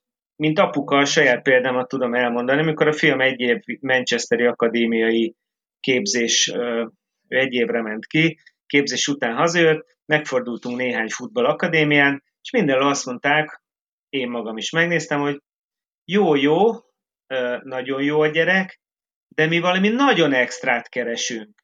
Tehát az nem elég, hogy ő egy akadémián megfelel, meg hogy a tesztjei a, mondjuk a 20 gyerekből a, mit tudom, az első hatba voltak, ez nem elég. Mi valami olyan extrát keresünk, hogy ő valami mindent nagyon tud. Tehát ő, ők zseniálisat keresnek. Hát mondtam, persze ezek lehet, hogy nem mi vagyunk. És, és, és akkor így került át a felnőttbe a film. Tehát, hogy ez egy, ez egy nagyon, nagyon érdekes dolgokat feszegetünk akkor, amikor arról beszélgetünk, hogy, hogy egy szülő mit csináljon a gyerekével. És 15 év az nagyon sok idő. Tehát, hogy 15 évet egy 5 éves gyerektől a 20 éves koráig nem lehet gondtalanul, problémamentesen és megingásoktól mentesen végigcsinálni, hiszen az a gyerek lesz kiskamasz, nagykamasz, szerelmes lesz, találkozik rengeteg minden információval, élménnyel, és hogy hagyod el, hogy elengedje a sportot, vagy kőkeményen rákényszeríted, és hogyha megnézzük az összes sportolót, aki sikeres volt, egyébként a legtöbb esetben ott van mögött egy nagyon-nagyon komoly ilyen vagy olyan szülői támogatás. Van, ahol csak erkölcsi támogatásra, idézőjelben mondom, hogy csak szeretetre tellett.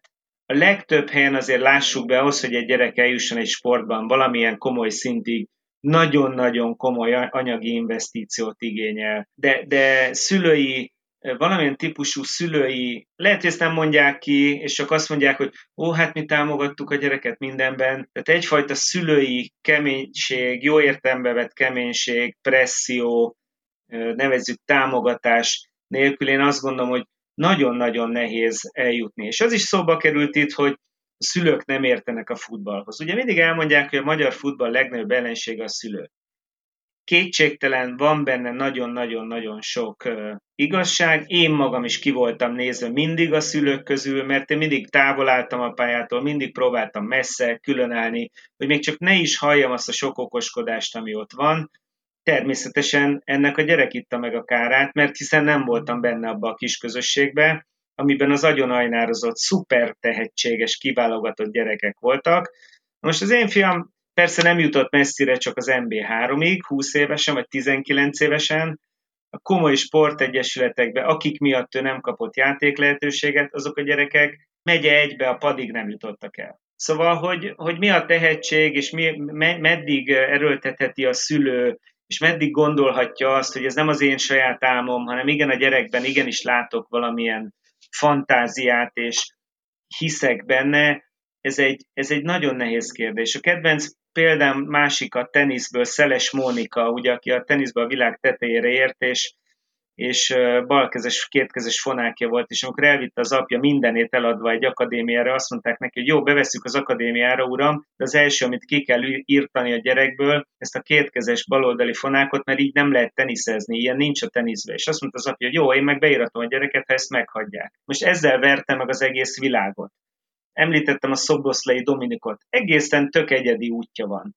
És meggyőződésem egyébként, hogy bármit is mondunk, és bármilyen életutakat is sorolunk föl, az én tapasztalatom az már pedig az, hogy egy sportoló bármilyen sportban valamilyen szabálytalanság, valamilyen másfajta út, másfajta gondolat, másfajta karakter, az, aki a sikerre ér, mint ami a tömeg elvárás. És az a nagy kérdés, és ez az én nagyon nagy tapasztalatom, és itt nagyon komoly szerencsefaktor is van, hogy ezt a típusú más utat és más karaktert egy pedagógus, egy edző, egy szakvezető, bárki megérzi-e, felismeri-e, hisze benne és támogatja-e ha nem, akkor veszett a karrier. Én most a magyar tradíció szemé- szemszögéből szeretnék mondani egy pár gondolatot, hogy végül is a puskásék esetében úgy működött a dolog, hogy a puskás apukája edző volt, tehát a gyerekek jártak ki a honvéd pályára, ott labdaszedők voltak, tehát a foci ez a mindennapjék része volt. Ugye abban az időben a gyerekeket kiengedték az utcára, és mindenki azt csinált egész sötétedésig, amíg láttak valamit, amit akartak, tehát megvolt ez a szabadságérzetük a gyerekeknek. E, ennek a modernizált verzióit kéne kitalálni adott esetben, hogy a gyerekekkel meg tudják szerettetni a sportot, ami ugye szinkronban lenne, amivel én is egyetértek a polgárapukának a tanításával, hogy szerettes meg, és aztán specializálódj.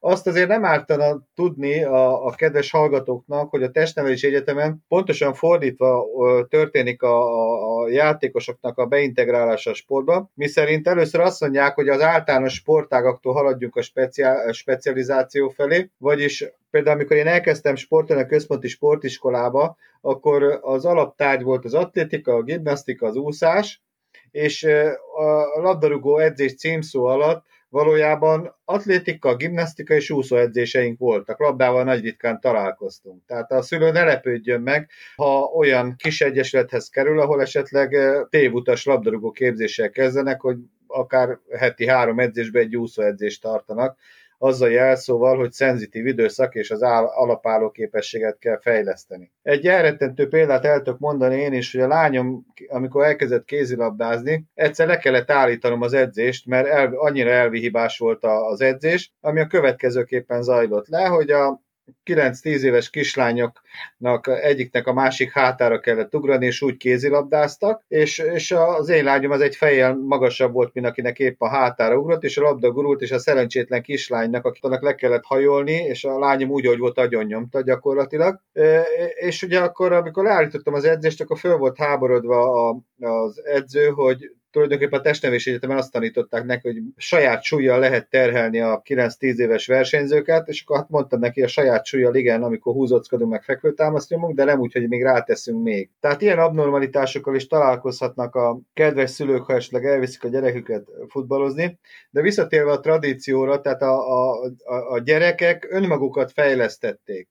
Önmaguk találták ki azokat a gyakorlatokat, ugye itt az Apró Attila barátom is mondta, hogy, hogy csak öngyakorlatokat végeztet a, a fél filozófiával, ami, amit ő szeretne csinálni. Na most ezt a, a puskások idejében önmaguk megoldották, önmaguk találták ki a gyakorlatokat, önmaguk találták ki a szabályt, hogy éppen hogy focizzanak, ha egy kapu volt, akkor egy kapuztak, ha két kapu, két kapuztak, ha közben mezőn játszottak és volt ott fa, akkor azt is kikerülték, tehát mindenféle fajta megoldást kitaláltak csak azért, hogy futballozzanak, hogy egyik minta, mintája volt például a ronylabda, mert abban az időben még labda se volt.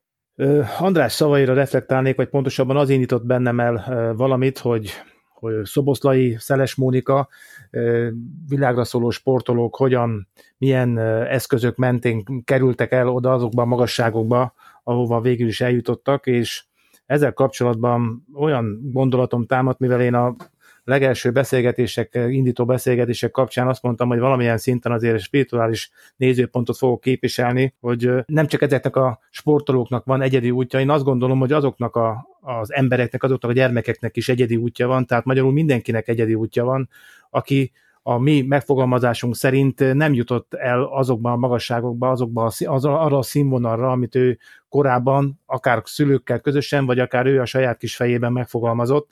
Tehát ennek biztos, hogy valami oka van, hogy, hogy ez miért nem. Ezzel kapcsolatban is kaptunk néhány gondolatot, akár Attila bácsitól, hogy milyen edzéseken vesznek részt a gyerekek, vagy pedig, hogy nem elég a szülői támogatás.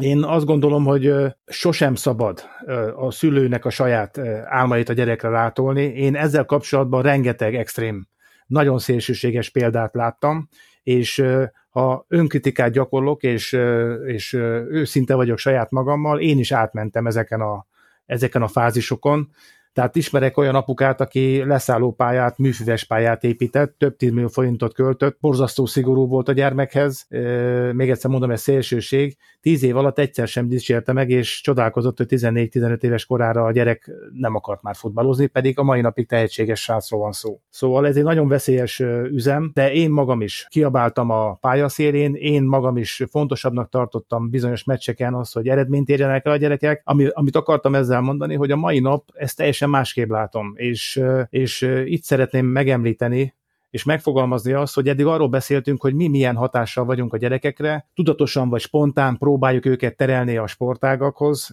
és a sikerekhez.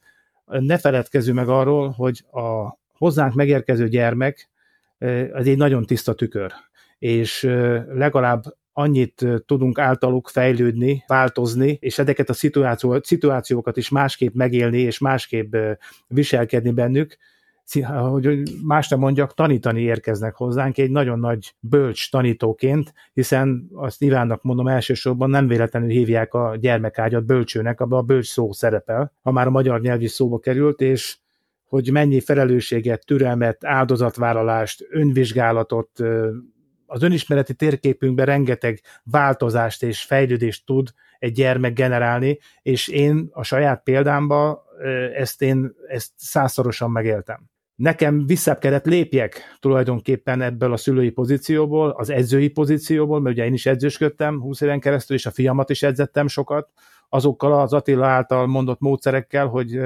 nem én erőltettem rá valamit, hanem próbáltuk abba kiteljesedni, ami, ami számára örömet okozott, és most jött el az idő, úgy érzem, amikor az a teljes leválás megszületik, és a, gyere, a, gyere, a gyerek elindul abba az irányba, egyrészt az a felnőtté válással is egyúttal összefüggésben van, amikor nem a szülei kedvére, hanem tényleg ez most már az ő élete.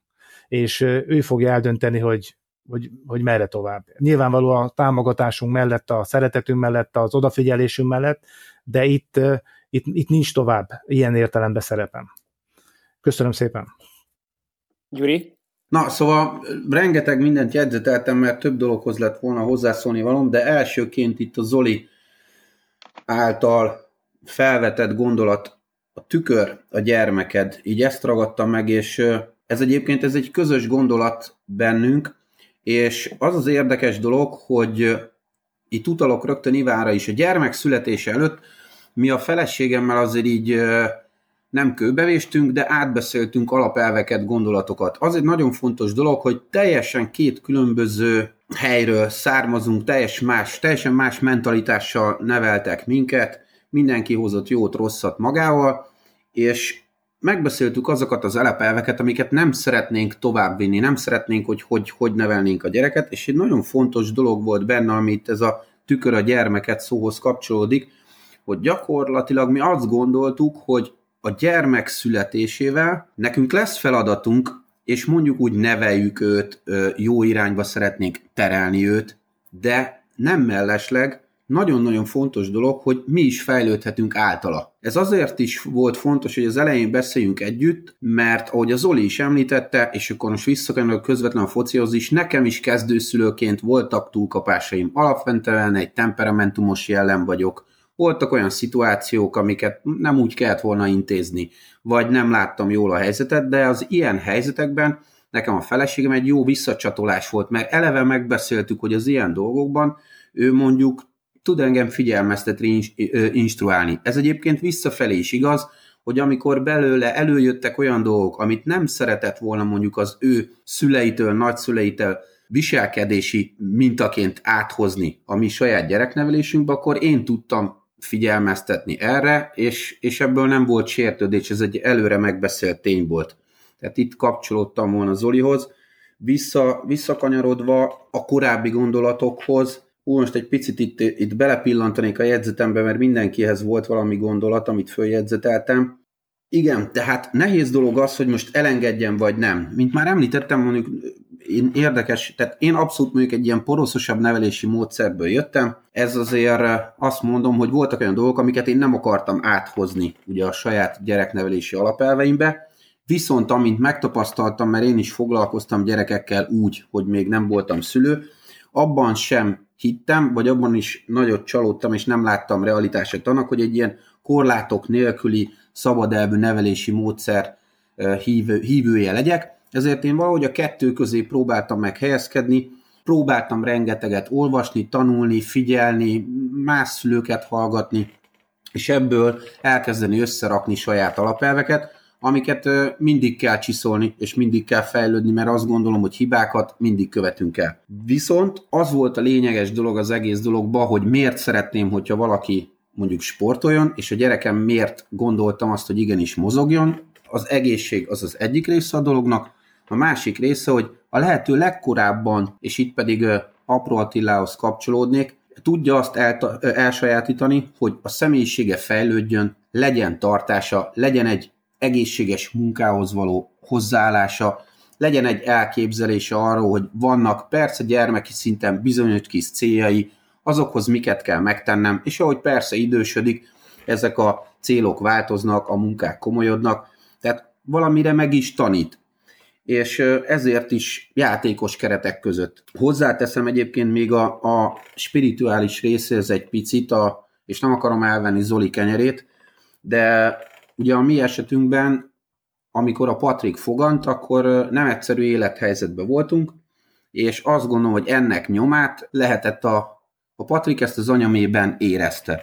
És gyakorlatilag, amikor megszületett, akkor ő egy késői beszédfejlődéses gyerek lett, ami fontos, hogy természetesen normál orvosi vizsgálatra ilyenkor elviszi az ember, hogy nincsenek tényleg szervi problémái. De itt jön az orvostudomány, meg a szülői környezet, amikor már, és ezt az anyák egyébként sokkal rosszabbul viselik, már olyan dolgokat is belemagyaráznak ebbe a történetbe, hát amikor már az anuka már végső elkeseredésébe teljesen ki van borulva, de akkor, és itt kanyarodok a spiritualitásra, volt egy érzésem, egy hitem, hogy megvan ennek az oka, hogy ő, hogy ő miért nem akar megszólalni, ami egyébként sokáig elhúzódott, mert ö, majdnem öt éves volt, mire, mire egy az első szavait kiejtette, és ebben az egészben, ami egyébként egy labdarúgó mérkőzésen volt, tehát ott itt kapcsolódnék, és akkor megint egy picit visszagorva a történetben, nekünk azért nem kell sportágat választani, mert valahogy ez a labda mindig jött, és mindig labdázott, és focizgatott, és még a WC mellett is volt egy labda, amit húzogatott, és aztán nagyon korán elkerült egy egyesülethez, ahol létezett Ovi foci, és itt igazából szerencsés volt azt gondolom az életünk, mert összesodort minket olyan emberekkel, akik úgy álltak hozzá a gyerekhez, és itt meg szintén Andrásnak van igaza, hogy egy remek kapcsolat alakult ki a gyerek közös nevelésében, mondjuk így, mert, mert ez a legjobb szóra, és teljesen nyitottan álltak a személyiségéhez, még úgy is, hogy ő nem volt egy cserfes gyerek, és ehhez kapcsolódott utána későbbiekben az általános iskola is, ahol mindenben támogatták, még azt is, az osztályfőnök, akinek szerintem azóta is hálásak vagyunk, és ezt személyesen is megköszöntük neki, hogy kicsit izgága volt, és egy 20, nem, nem figyelt oda elsőben mondjuk 40 percig, mert hát ezt valahol eldöntik, hogy 40 percig figyelni kell, de hát ez nem így működik, viszont ott a tanárnéni ezzel nem akadt fönt, és akkor Patikot 20 perc után kiengedte dekázni, kim volt egy kicsit, visszajött és végigülte az órát. Tehát nekünk azért nagyon nagy szerencsénk volt ebben, hogy a gyereket sikerüljön, most én úgy érzem, hogy, hogy jó irányba terelni, és ezt a, ezt a szót azért használnám, és nevelni.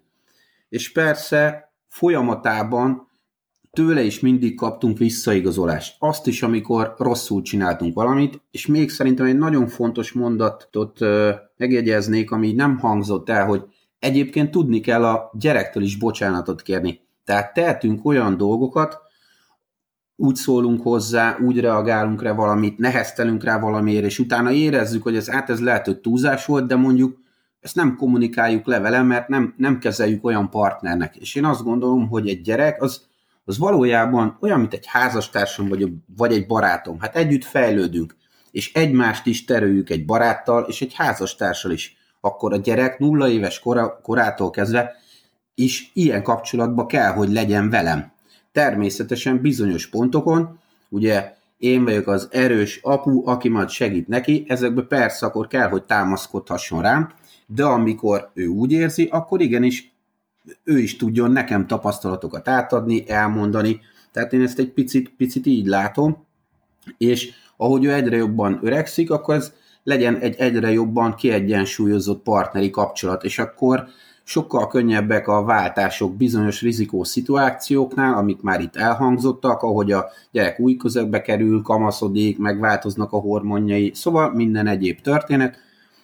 Ha így gondolkodom, legalábbis nekem eddig mindkét esetben, ráadásul úgy, hogy mindkét gyerekem teljesen más karakter. Tehát az, ami az egyiknél bevált, az a másiknál abszolút nem. De, de mivel mivel volt egy alaphozzáállás, ezért fogékonyak voltunk arra, hogy más stílushoz is csúnyán mondva alkalmazkodjunk, összecsiszolódjunk.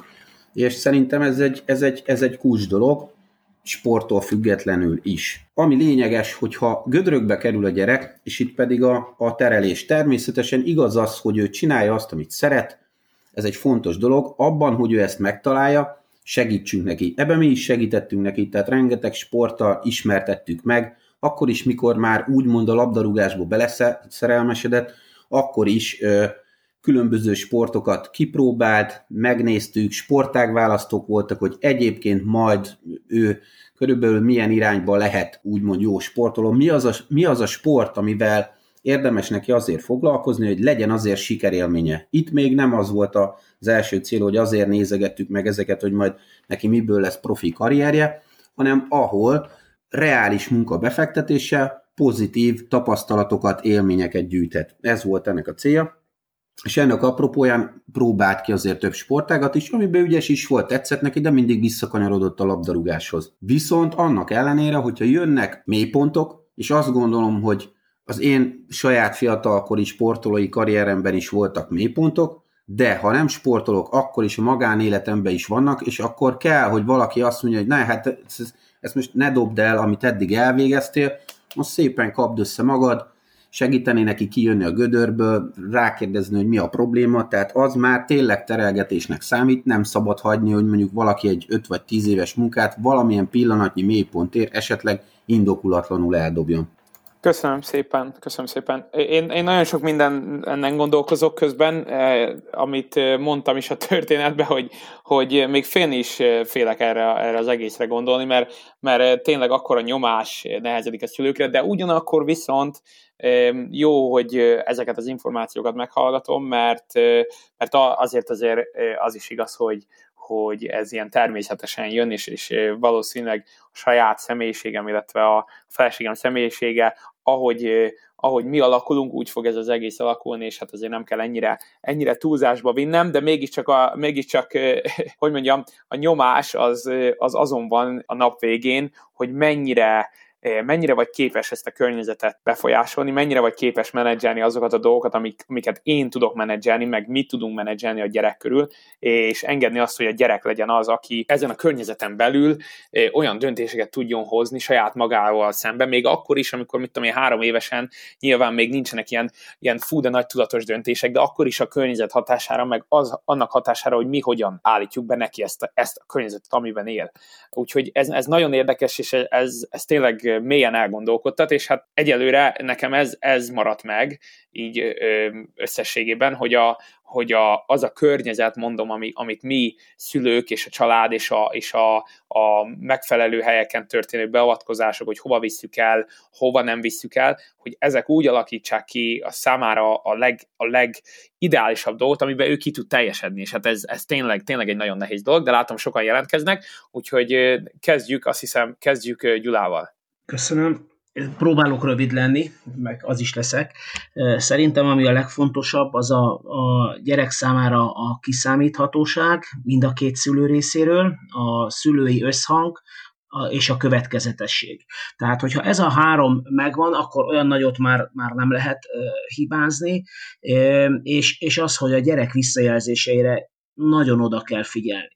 Tehát, tehát az, hogy csak egyirányú kommunikáció van, és a szülő azt mondja, hogy én akkor is viszlek edzésre, és edzésre, és erre a sportágra viszlek, és így, így, így, így, így, az, az katasztrófához is vezethet. De hogyha van egy, egy egészséges kommunikáció, és a szülő odafigyel a gyereknek a, a reakcióira, és ismeri a saját gyerekét, ami, amire azért talán van esély, akkor időben tud döntést hozni, szükségesen a párjával, tehát mindenképpen a párjával, hogy az a döntés az közös döntés legyen, és egy bizonyos életkor fölött pedig a gyerek bevonásával. Tehát három évesen egy gyerek nem feltétlenül tud objektíven dönteni, vagy egy helyzetet értékelni, de tizenévesen szinte már biztos, és, és akkor pedig meg is kell hallgatni, mert főleg a mai tinédzserek már nem szeretik, hogyha az életük fölött a szülők döntenek úgy, hogy az ő véleményük nem számít mivel nem csak szülőként mondom, amit mondom, jogászként is, azért, azért egy 14 éves kor fölött már a bíróságok is nagyon komolyan figyelembe veszik a, a gyerekeknek a, a véleményét, adott esetben gyerekelhelyezések kapcsán már, már komoly jogaik is vannak, illetőleg mivel Iván, te Amerikában élsz, ott pedig érdekes bírósági ügyek vannak a vonatkozásban, hogy egy gyermek tizenéves korában mondjuk már beperli a szüleit, hogy a szabad véleménynyilvánítási jogát korlátozták, a szabad mozgásában korlátozták, azért, mert megfogják például a kezét és átvezetik őt a zebrán, tehát nem hieszgetni akarlak, de Amerikában még ilyen furcsaságok is történnek, tehát egy ideig lehet a gyereket terelgetni, kell is terelgetni. Egy szülőnek fel kell ismerni szerintem, hogy a gyerek egy, egy holdpontra ért, amin át kell segíteni, vagy elege lett valamiből, és ha az okokat is felismeri, hogy miért lett belőle elege, akkor el tudja dönteni, hogy, hogy mondjuk egy klubot vált, és ezzel ugyanannak a sportágnak a keretei között tartja a gyereket, vagy azt mondja, hogy hoppá, hát ez nem jött be,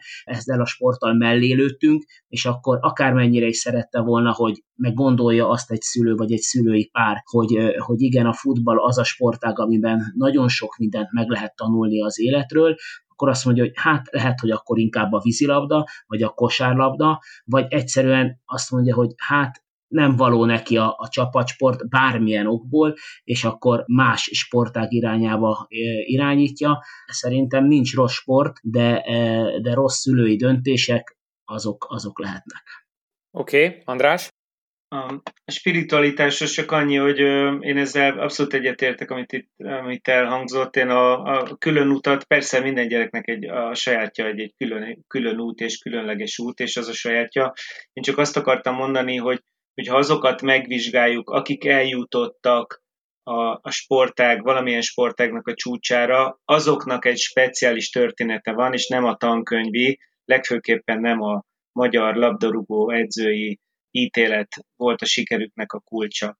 Ez az egyik. A másik, hogy Gyulával egyetértek, igen, a gyereknevelés, hogyha tehát a következetesség az, az, az, az egy kulcselem, ezt nem is ragozom tovább. A, megint elhangzott itt a karakter kifejezés, ha már a márka tanácsadó, meg a személyes márka építő szemüvegen keresztül nézem a dolgot, és szóba került itt a kiválasztás, meg a tehetség kérdése.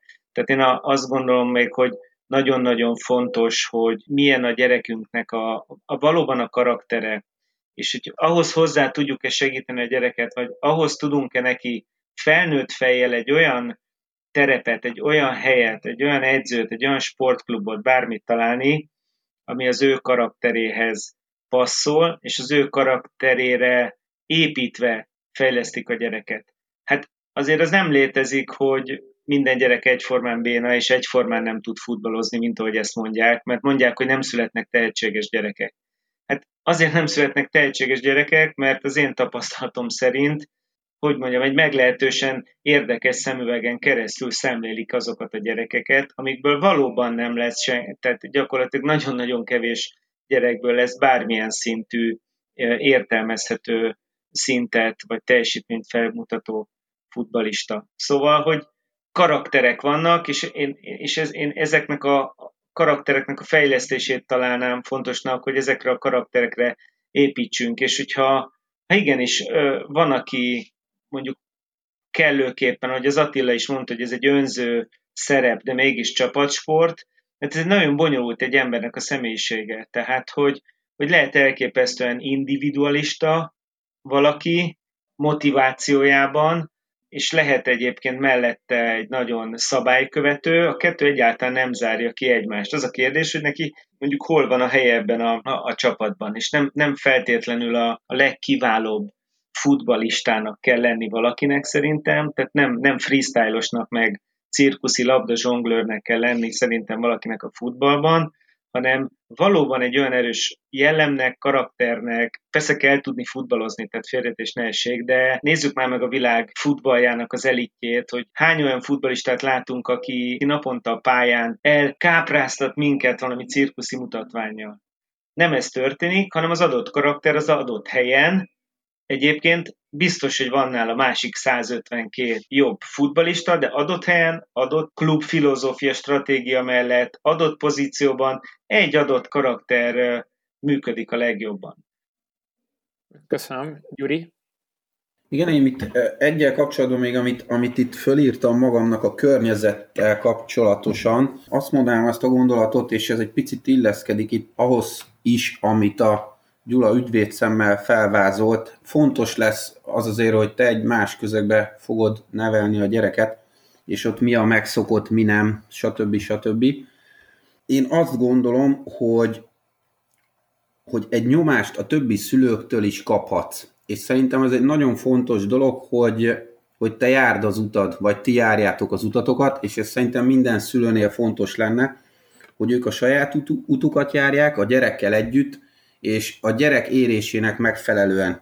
Mert igazából nagy problémának érzem azt, és itt megint van egy nagy kontraszt a két gyerekem között. Az egyik egy sokkal korábban érő, sokkal hamarabb terveket, célokat magának kitaláló gyermek, a másik egy később érő típus, de mindegyiknek megvan az adott életútja, és nekem abba kell segíteni. Nem abba, hogy én mondjuk a saját formámra alakítsam őt, mert én már tudtam 8 évesen, hogy ügyvéd leszek, és itt most Gyulának akartam hízelegni. A, a környezetet meg kell teremtenünk, hogy az ideális legyen. Fontos az is ugye, hogy a gyerek másol, tehát szerintem ez egy nagyon fontos dolog, hogy bizonyos szituációkban, helyzetekben a viselkedésünket másolják. A sporthoz való, munkához való hozzáállásukat másolják. Tehát én azt szoktam, hogy nagyon egyszerűen példaértékűen mondani egy-két szülőnek, főleg amikor még járt hozzánk a gyerek, hogy egy nagy pókassal a fotelban sörben ülve nem lehet az észt osztani hosszú távon egy gyereknek, hogy legyen aktív és mozogjon, mert mi lesz akkor, hogyha valami történik. Tehát ez egy nagyon buta példa, de de rém egyszerűen szemlélteti körülbelül, hogy mire gondolok, tehát igenis, igenis ezzel is tudok motiválni, és ezzel is tudom őt ösztönözni, szavak nélkül, hogy én hogy cselekszem, hogy viselkedem. És visszatérve még erre a többi szülőtől való nyomásra és a késői fejlődésre, vagy a sport és a tanulás összetételére, igenis minden vihető együtt, de nem kell bedőlni annak a nyomásnak, hogy most nekem a gyerekem hogy tanul, azt én most föl tudom-e tölteni a Facebookra, hogy hány millió fotó van ott a gyerekről, és mindenkinek ötös tanul, a gyereke az enyém meg csak négyes, tehát hogy ezeket a ki tudom rekeszteni, és én magunkra figyelek, a családunkra, akkor igenis azt gondolom, hogy sikeres embert lehet nevelni, és meg fogja találni azt a dolgot, amiben sikeres lesz. Iván, engem az érdekelne, hogyha te visszagondolsz a saját szüleidre és a saját neveltetésedre, akkor azért nem maradj ki te se a sorból, mert volt előtted egy minta, az összes elhangzott, gyakorlatilag hozzáadott érték ismeretében mit tudnál elmondani arra az időszakról, a saját gyerekkorodra vonatkozóan? Azért így lenne a kerek ez az egész, hogyha te is ezt elmesélnéd. Köszönjük, hogy kérdezed, mert ez nagyon érdekes. Van egy ilyen tendencia, hogy én tudok tényleg órákat beszélni saját magamról, próbálom ezt kontrollálni, de hogyha erre, erre visszagondolok, akkor tényleg az van, hogy nagyon érdekes, amit kérdezel, mert pont a napokban gondoltam vissza, sajnos édesanyám pont két éve január 6-án ment el közülünk, nagyon fiatalon, egy hónapon belül, december 6-án derült ki, hogy, hogy rákos, és január 6-án munka után ment el a vizsgálatra, és január 6-án sajnos meghalt, és úgy kellett haza, hát rohanjak, hogy, hogy még az utolsó két hetében, hát félig, félig ébren, félig nem ébren, még tudjak tőle elköszönni, és imádkozni azért, hogy, hogy a békét megtalálja, és pont ennek apropóján azért én is sokat gondolkozok mostanában a, a Hát az édesapámmal, illetve az édesanyámmal való kapcsolatról, illetve a testvéremmel, mert van egy idősebb testvérem, aki 88-as, tehát ő 31 éves lesz, 33 éves lesz idén.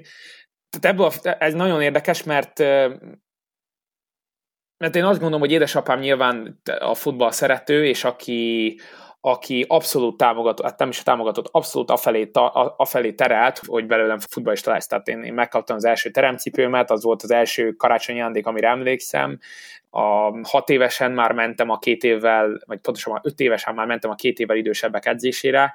Nem, nem engedtek, mert nem tudtam, nem tudtam a, a végrehajtani a gyakorlatokat, nyilván, mivel nem, nem tudtam egyszerűen, nem, nem voltam ott agyba, hogy oda is figyeljek, meg, meg én csak játszani akartam. Ezért, ha bár elvitt edzésre, ráadásul úgy, hogy anyukámnak nem mondta el, tehát hazudott otthon a faterom, hogy, hogy hát nem, nem edzésre megyünk, hanem a játszótérre megyünk játszani, és közben edzésre vitt, és hát én ott a, pálya szélén, miközben a 7 évesek edzettek, meg gyakoroltak, addig én a pálya szélén ott futkároztam, focizgattam, dekázgattam, tehát így indult ez az egész, és hát én már egészen kicsi koromtól, ugye én már vannak olyan felvételek, hogy ilyen 8-9 évesen engem megválasztanak az ország legtechnikásabb játékosának, és én már a, akkor a csapatkapitányi karszalagot követeltem mindenkitől, hogy adják oda, mert én láttam, hogy a Brazil Ronaldo az Interben csapatkapitány, úgyhogy én is csapatkapitány akarok lenni. Tehát én, én bennem volt egy olyan, amit Zoli mesélt, hogy ilyen belső motiváció, én inkább úgy gondolom, hogy az édesapámnak való megfelelés az abban valósult meg, hogy hát én futballista leszek. Anyukámnak nagy ellenérzése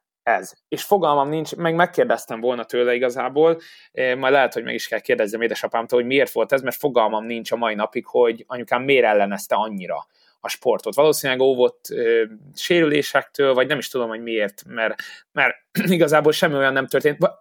Na pontosan most így, hogy beszélek róla, talán e- eszembe is jutott, hát valószínűleg azért, mert mikor testvérem született, akkor amikor anyukámnak sietnie kellett be a kórházba, mert, mert hát jött a baba, akkor Faterom az SZVS pályán Szegeden meccset nézett, és hát akkor még nem volt mobiltelefon, úgyhogy nem lehetett így hazarendelni, tehát úgy, úgy jött haza, hogy jaj, menni kell a kórházba, tehát Faterom az nem is volt ott akkor az elején, a procedúra elején, tehát valószínű, hogy lehet, hogy anyukámnak ez volt az ellenérzése, hogy volt egy olyan érzés, hogy a futball az első számú, és hát minden más az második számú, ami hát a mi családi házunkban valóban így is volt. tehát így kezdődött az én, én karrierem. Hát nagyon érdekes utána, hogy mi történt, és az édesapám szerepe is nagyon érdekes, mert a legnagyobb kritikusom a faterom, sőt, sőt, talán túlságosan is kritikus volt hozzám, én biztos vagyok benne, hogy hallgatni fogja ezt az adást, hogyha ez, ez benne lesz, akkor, akkor azért eh, majd erről kell beszélgessünk, de az biztos, hogy én, én sokszor sírva mentem le a pályáról, van olyan felvétel, amikor eh, terembe játszunk, és, eh, és hát így a, egyik szülő, egyik baráti szülő veszi fel a meccseinket, és hát ugye a pálya szélén, széléről veszi fel, és ahogy a kamera mozog, lehet látni a pálya szélén álló szülőket, és, és van egy olyan felvétel, amikor Faterom a palánk áthajol, vagy gyakorlatilag a pályára hajolva, hát torka szakatából üvölt felém, nem a trágárságokat, mert azért a, a Faterom egy nagyon intelligens, nagyon tanult ember, aki nem trágárságokat, de tehát instrukciókat végig végig, de úgy végig, hogy, hogy hát hogyha, hogyha ezt most ő látná, megtalálnánk ezt a felvételt, akkor valószínűleg, hogy elégetné és próbálná minél inkább titokba tartani. Hát az én memóriámban ez élénken benne van, és nem a meccs, tehát ez az érdekes, hogy nem a meccs, amin ezt csinálta, hanem pár évvel utána, amikor betettük a videókazettát a, a lejátszóba, és megnézni, hogy jaj, nézd már, apa, mit csinálsz. Tehát volt egy ilyen része is, és hát szerintem a mi kapcsolatunkat, az apukámmal való kapcsolatunkat, ez nagyban befolyásolta ez a futball, gyakorlatilag ketten mentünk végig a, ezeken a dolgokon, 16 éves koromban, pontosabban 14 éves koromban, vagy 15 éves koromban szerintem Attila pont akkor volt a edzőm, a Honvédhoz mentünk próbajátékra, amikor ez az akadémiai hullám beindult, és ö, leültetett Szalai Laci Bá, aki az akadémia igazgatója volt, és hát megkérdezte a, a legfontosabb kérdést, hogy Iván, és most jegyezném meg, hogyha a Szalai Laci Bá ezt hallgatja, mennyire igaza volt, mert megkérdezte, hogy te most, te most futballista akarsz lenni, vagy inkább, vagy inkább egyetemista. Mindezt 15 évesen, 14-15 évesen kérdezte, ami akkor egy ilyen nagyon-nagyon-nagyon mély nyomot hagyott bennem, mert hát hogy is gondolja? Hát jó, hogy futballista. Miről, miről is van szó? Hát, hát ne, ne hülyeskedjünk már, hát ne is. Tehát én éreztem ebbe az élcelődést, vagy az élt, hogy hát valószínű úgy gondolta az akkori akadémiai igazgató, hogy én, én lehet, hogy más karrier irányba mennék, Na most ezt tette, ezt a kérdést tette fel anyukám és apukám jelenlétében, és miután beszálltunk az autóba, és hát hazavezettünk, akkor én végig sírtam a hazafelé utat, hogy hát én nem hiszem el, hogy én azt hittem, hogy elég jó voltam, mert egyébként a próbajátékon a mai napig úgy gondoltam, hogy jó voltam, és hát mégiscsak azért döntöttek úgy, mert úgy látták, hogy valószínűleg az én karakterprofilom az nem illet bele az ő elképzeléseikbe akkor, de hát látjuk, hogy 24-25 évesen abba hagytam az, vagy hát harmadik, negyedosztályban Amerikába futballozni, én azt hiszem, hogy az nem pályafutás, tehát az aktív labdarúgást, a magasabb szintű labdarúgást, azt én 24 évesen abba hagytam, ezért Szalai Laci Bának igaza volt, én inkább egyetemista akartam lenni, és inkább edző lettem, mint sem futbalista. Summa summarum eljutottam utána a Felcsúti Puskás Akadémiára, ahol magántanuló voltam, anyukám teljesen ellenérzése, hogy már megint feladjuk az iskolát a, a labdarúgás szentségének adakozva, és hát ez se volt igazán a kedvenc részem, mert, mert itt, itt, már, itt már apukám nem nem volt benne ebbe a képbe, tehát nem neki akartam megfelelni. Itt volt az első, hogy én saját magamnak akartam megfelelni, és hát másfél év után kiderült, hogy nem tudtam ennek a színnek megfelelni. Ekkor mentem Kecskemétre, ahol, ahol már egyedül laktam, tehát saját albéletben laktam, ott egy, jó, még jobban elszakadtam apukámtól, ott már megint saját magamnak próbáltam megfelelni egyre inkább, és ott már anyukám szerintem beletörődött abba, hogy, hogy hát az ő fia az valószínűleg, hogy, hogy ez a futball miatt a családi otthonból, illetve az egyetemekről ki lesz szorulva, és akkor jött az amerikai kaland, amikor hát nyilván Faterom közreműködésével, mert Faterom találta meg ezt a, ezt a hirdetést, aki ez a hirdetés, hogy fotbalistát keresnek az Amerikai Egyetősült Államok Egyetemi Bajnokságába ösztöndíjjal, és hát akkor aztán végleg elszakadtam a családi kötelékből, de ezzel az egész sztorival azt akartam csak mondani, hogy egy ilyen nagyon dupla behatás ért engem gyerekkoromba, onnantól kezdve, hogy az abszolút elfogult apukám, aki gondolom őtőle kéne megkérdezni, de hogyha nyolc évesen valakit a az ország legtechnikásabb játékosának választanak egy ilyen ifjúsági tornán, akkor valószínű, akkor valószínű, hogy azért a tehetséges szó elhangzott velem kapcsolatba, és hát nyilván ez egy apának, aki nyilván futballistán szánta a fiát, nagyon jó hangzott, és hát nyilván emiatt alakult ki édesapámba ez a felfokozott elvárás, és e, az ehhez kapcsolódó mellékzöngék, és ott volt a másik oldalon az édesanyám, aki abszolút nem a sport világából jött, ő ezt csak ilyen külsősként nézte. Van egy ilyen felvétel is, mert ezeket a felvételeket megtartottuk, van egy ilyen felvétel, hogy mit tudom én, 11 évesen kupadöntőt játszunk, és anyukám az, az izzadva imádkozik, de magában mormolva imádkozik az, az oldalvonalon a mérkőzés előtt, a meccsem előtt. Én volt úgy, hogy nem tudtam bemelegíteni, a mai napig emlékszem, hogy nem tudtam futni a meccs előtt, nem tudtam bemelegíteni, mert annyira fájt mindenem, akkor annyira nagy nyomást éreztem magamon ilyen döntők előtt, hogy mondjam, tehát ez a kettősség mondom, ami az apukám felől jött, illetve az anyukám komolysága nyomán belém verődött, én ezen mentem át, és hát szerintem ez, ez vezetett odáig, hogy, hogy talán mentálisan nem voltam a legjobb anyag, így csúnyán mondva, sőt később felnőtt koromra is ez, ez úgy jött ki, hogy úgy jött ki, hogy a mai napig edzőként azt kell a legnagyobb, a legjobban odafigyeljek, hogy, hogy az, ami, amit én csinálok, tehát ahogy én kezelem a nagy meccseket, mert mindenkinek nyilván az a legnagyobb meccspont, amit játszik, tehát hiába U17-es játékosaim vannak, én minden meccsre úgy készülök, mintha az bajnokok ligája mérkőzés lenne, és hát nyilván ezt a 17 éves játékos nem fogja úgy érezni, hogy ez bajnokok ligája játékos, és ezt kezelnem kell, tehát én nekem az elvárásaimat, illetve a saját viselkedésemet is úgy kell alakítsam, hogy ne váljak az édesapámmá, illetve ne váljak az édesanyámmá, aki a fateromnak a legnagyobb elvárásait ne támasszam a, a saját játékosaim felé, illetve az anyukámnak a, a túlzott komolyságát, illetve az aggódását ne, ne rakjam az asztalra a játékosaim elé, hogy ne érezzék azt, hogy hát itt ez, ez tényleg élet-halál harc.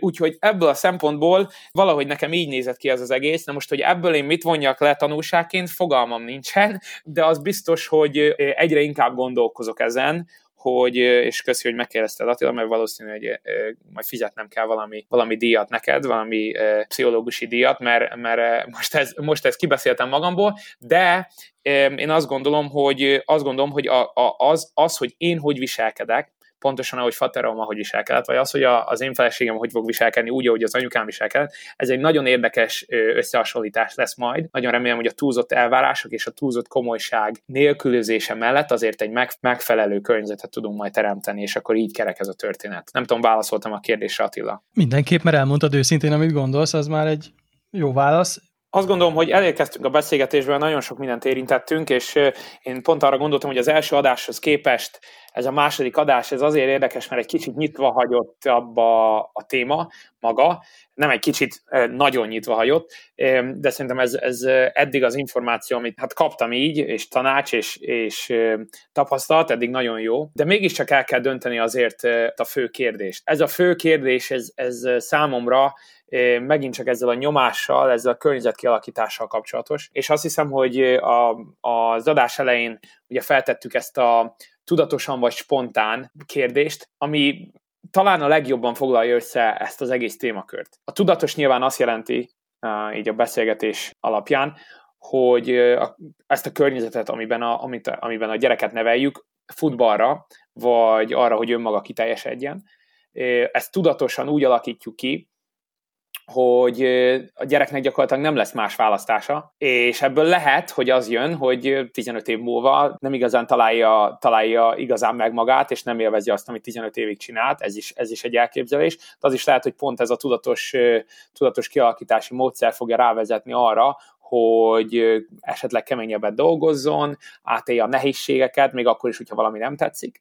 Vagy ugye ott a másik oldalon a spontán, ami hát egy olyan, egy olyan kérdéskör valójában, ami a fogjuk-e a kezét a gyereknek, vagy ne fogjuk a kezét a gyereknek, mennyire szóljunk bele abba, hogy milyen döntéseket hozzon, hagyjuk őt gyakorlatilag az üres légtérben mozogni, és majd ő az ő tapasztalatai alapján, az ő ő gondolatisága alapján, azáltal, hogy, hogy ő találja ki az útját, azáltal válik boldogabbá és teljesebbé. Tehát ez a tudatosan vagy spontán kérdés. Úgyhogy nézzük azt, szerintem a legjobb pillanat most arra, hogy egyesével végig menjünk, hogy tudatosan vagy spontán. Mi a te válaszod ezek után? Most hogy érzed, hogy a kettő közül melyik az, ami közelebb került hozzád? Mindenképpen a tudatosan, de elgondolkodtat a spontán verzió is. És hát valószínűleg egy ilyen hibrid megoldás lesz, de inkább a tudatos oldal felé. Oké. Okay. Hát akkor folytatom az én válaszommal, amihez először is azt kell tudni, hogy legalábbis most ebben az életszakaszban, most 40 évesen, nekem nagyon tetszenek a, a generációkon át folytatott tradicionális dolgok, a családi tradíciók átmentése, egy irigylésre méltó társadalom az gazdasági szempontból is nagyon sokat merít abból, hogy vannak generációs áthidalások, akár a bortermelésben, vagy a mezőgazdaságban, vagy a vagy nagy családi nemzetközi hírű vállalatok esetében, és egy kicsit a foci, foci is ilyen, vagy a sport is ilyen, hogy amelyik családban tradicionálisan jelen van, ott én szerintem érdemes arra törekedni, hogy már kisgyerekkorától kezdve, mert nem, nem, is tudja az ember gyakorlatilag megerőszakolni a helyzetet, nagyon nehéz is, hogy, hogy ugye arról van szó egész nap, és a, a futball körül forog a, az egész család élete, ebben nő föl gyakorlatilag a, a gyerek, és szerintem ezt, ezt érdemes, érdemes meglovagolni, úgymond, és továbbvinni,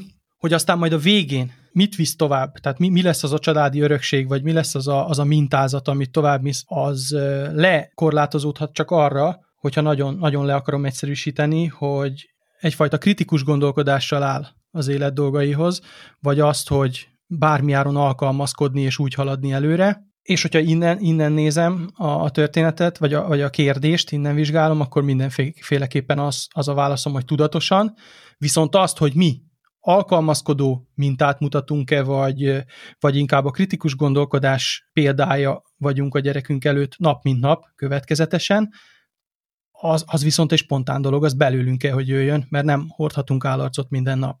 Egészen kicsikorától kezdve nem csak úgy kell a, a sportra, meg a gyerekre tekinteni, hogy, hogy a játék minőségét kell csak fejlesztenünk, vagy hogy abba kell, hogy segítsük, hogy minél jobb játékossá váljon, hanem pontosan azzal még, amit a legelején mondtam, hogy minden kérdésére őszintén válaszolunk, és ezekből a válaszokból kiderül az napról napra neki, hogy mi melyik irányt képviseljük. Tehát vagy az alkalmazkodó attitűdöt, vagy inkább a, a kritikus attitűdöt, akkor tudjuk tudatosan mellette pedig végigvinni azt, hogy, hogy tényleg ne csak a játék minőségére koncentráljunk, hanem arra, hogy ezekből a válaszainkból a szaktudása is fejlődjön mellette. Hogy az, hogy milyen szaktudás, most nyilván fociról beszélünk, és hogyha rólam van szó, akkor én nyilván a futballon keresztül az összefüggéseket úgy magyarázom el neki, hogy a szépen megértse, ezáltal fejlődjön a játékminősége nap, mint nap, illetve kialakuljon, mire mondjuk befejezi az aktív pályafutását, és hogy ez mikor lesz, hogy úgy, mint nálam, hogy mit tudom, 20 évesen, vagy úgy, mint az Ivánnál 24 évesen, vagy,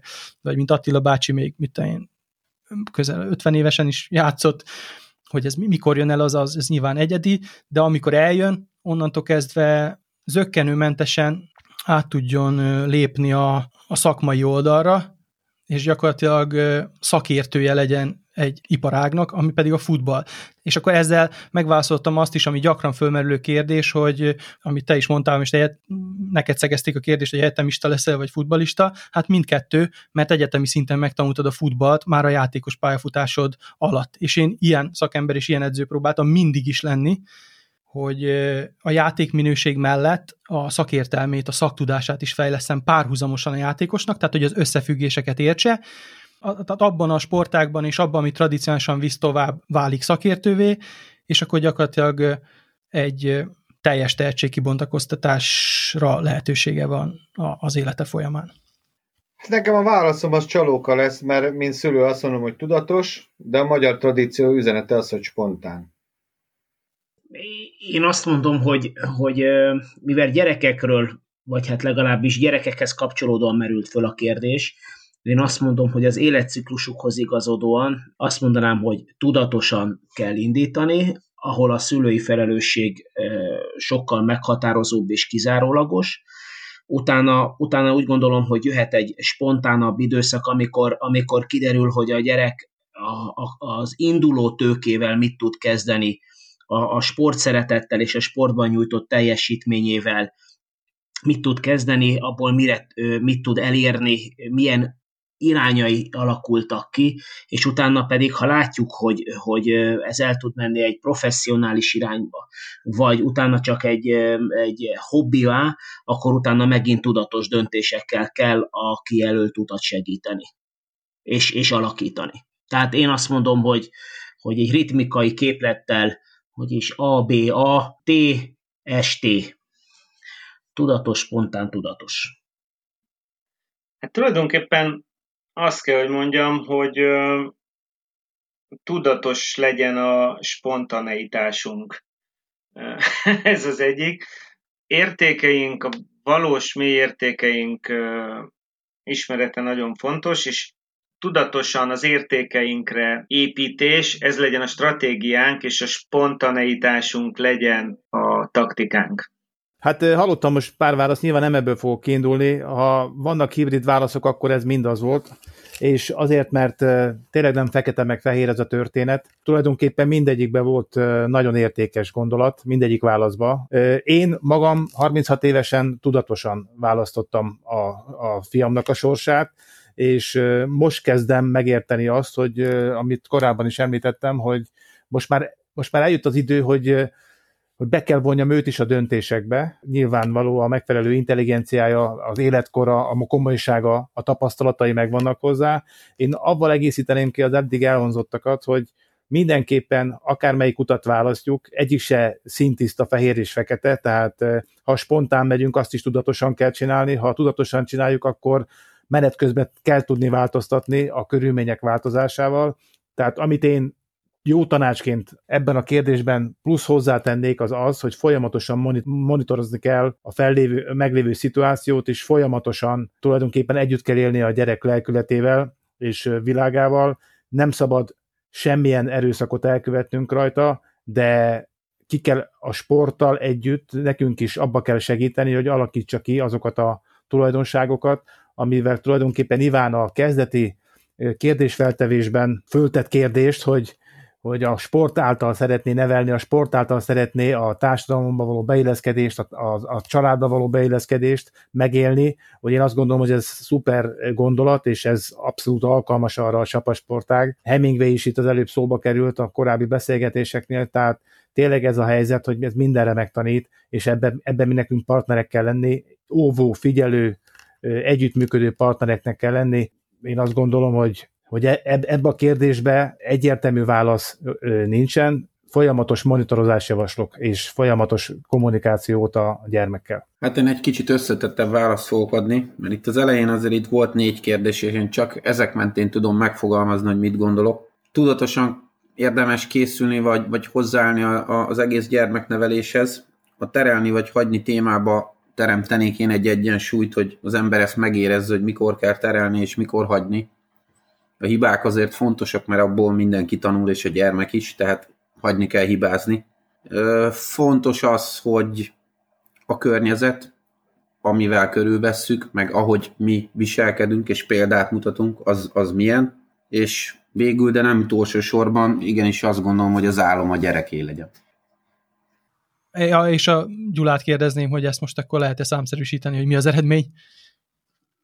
Hát ha engem Vezet- kérdezel, aki ezt, aki ezt számszerűsíteni tudja, én úgy gondolom, hogy ez minimum matematikai Nobel-díjra előterjeszthető, talán a tudatos szó hangzott el többször, mint a spontán. Mert még a spontánt is tudatossággal említette mindenki, ebből kifolyólag azt mondanám, hogy nem közjegyzői hitelességgel, de talán 6-1 a tudatosság javára.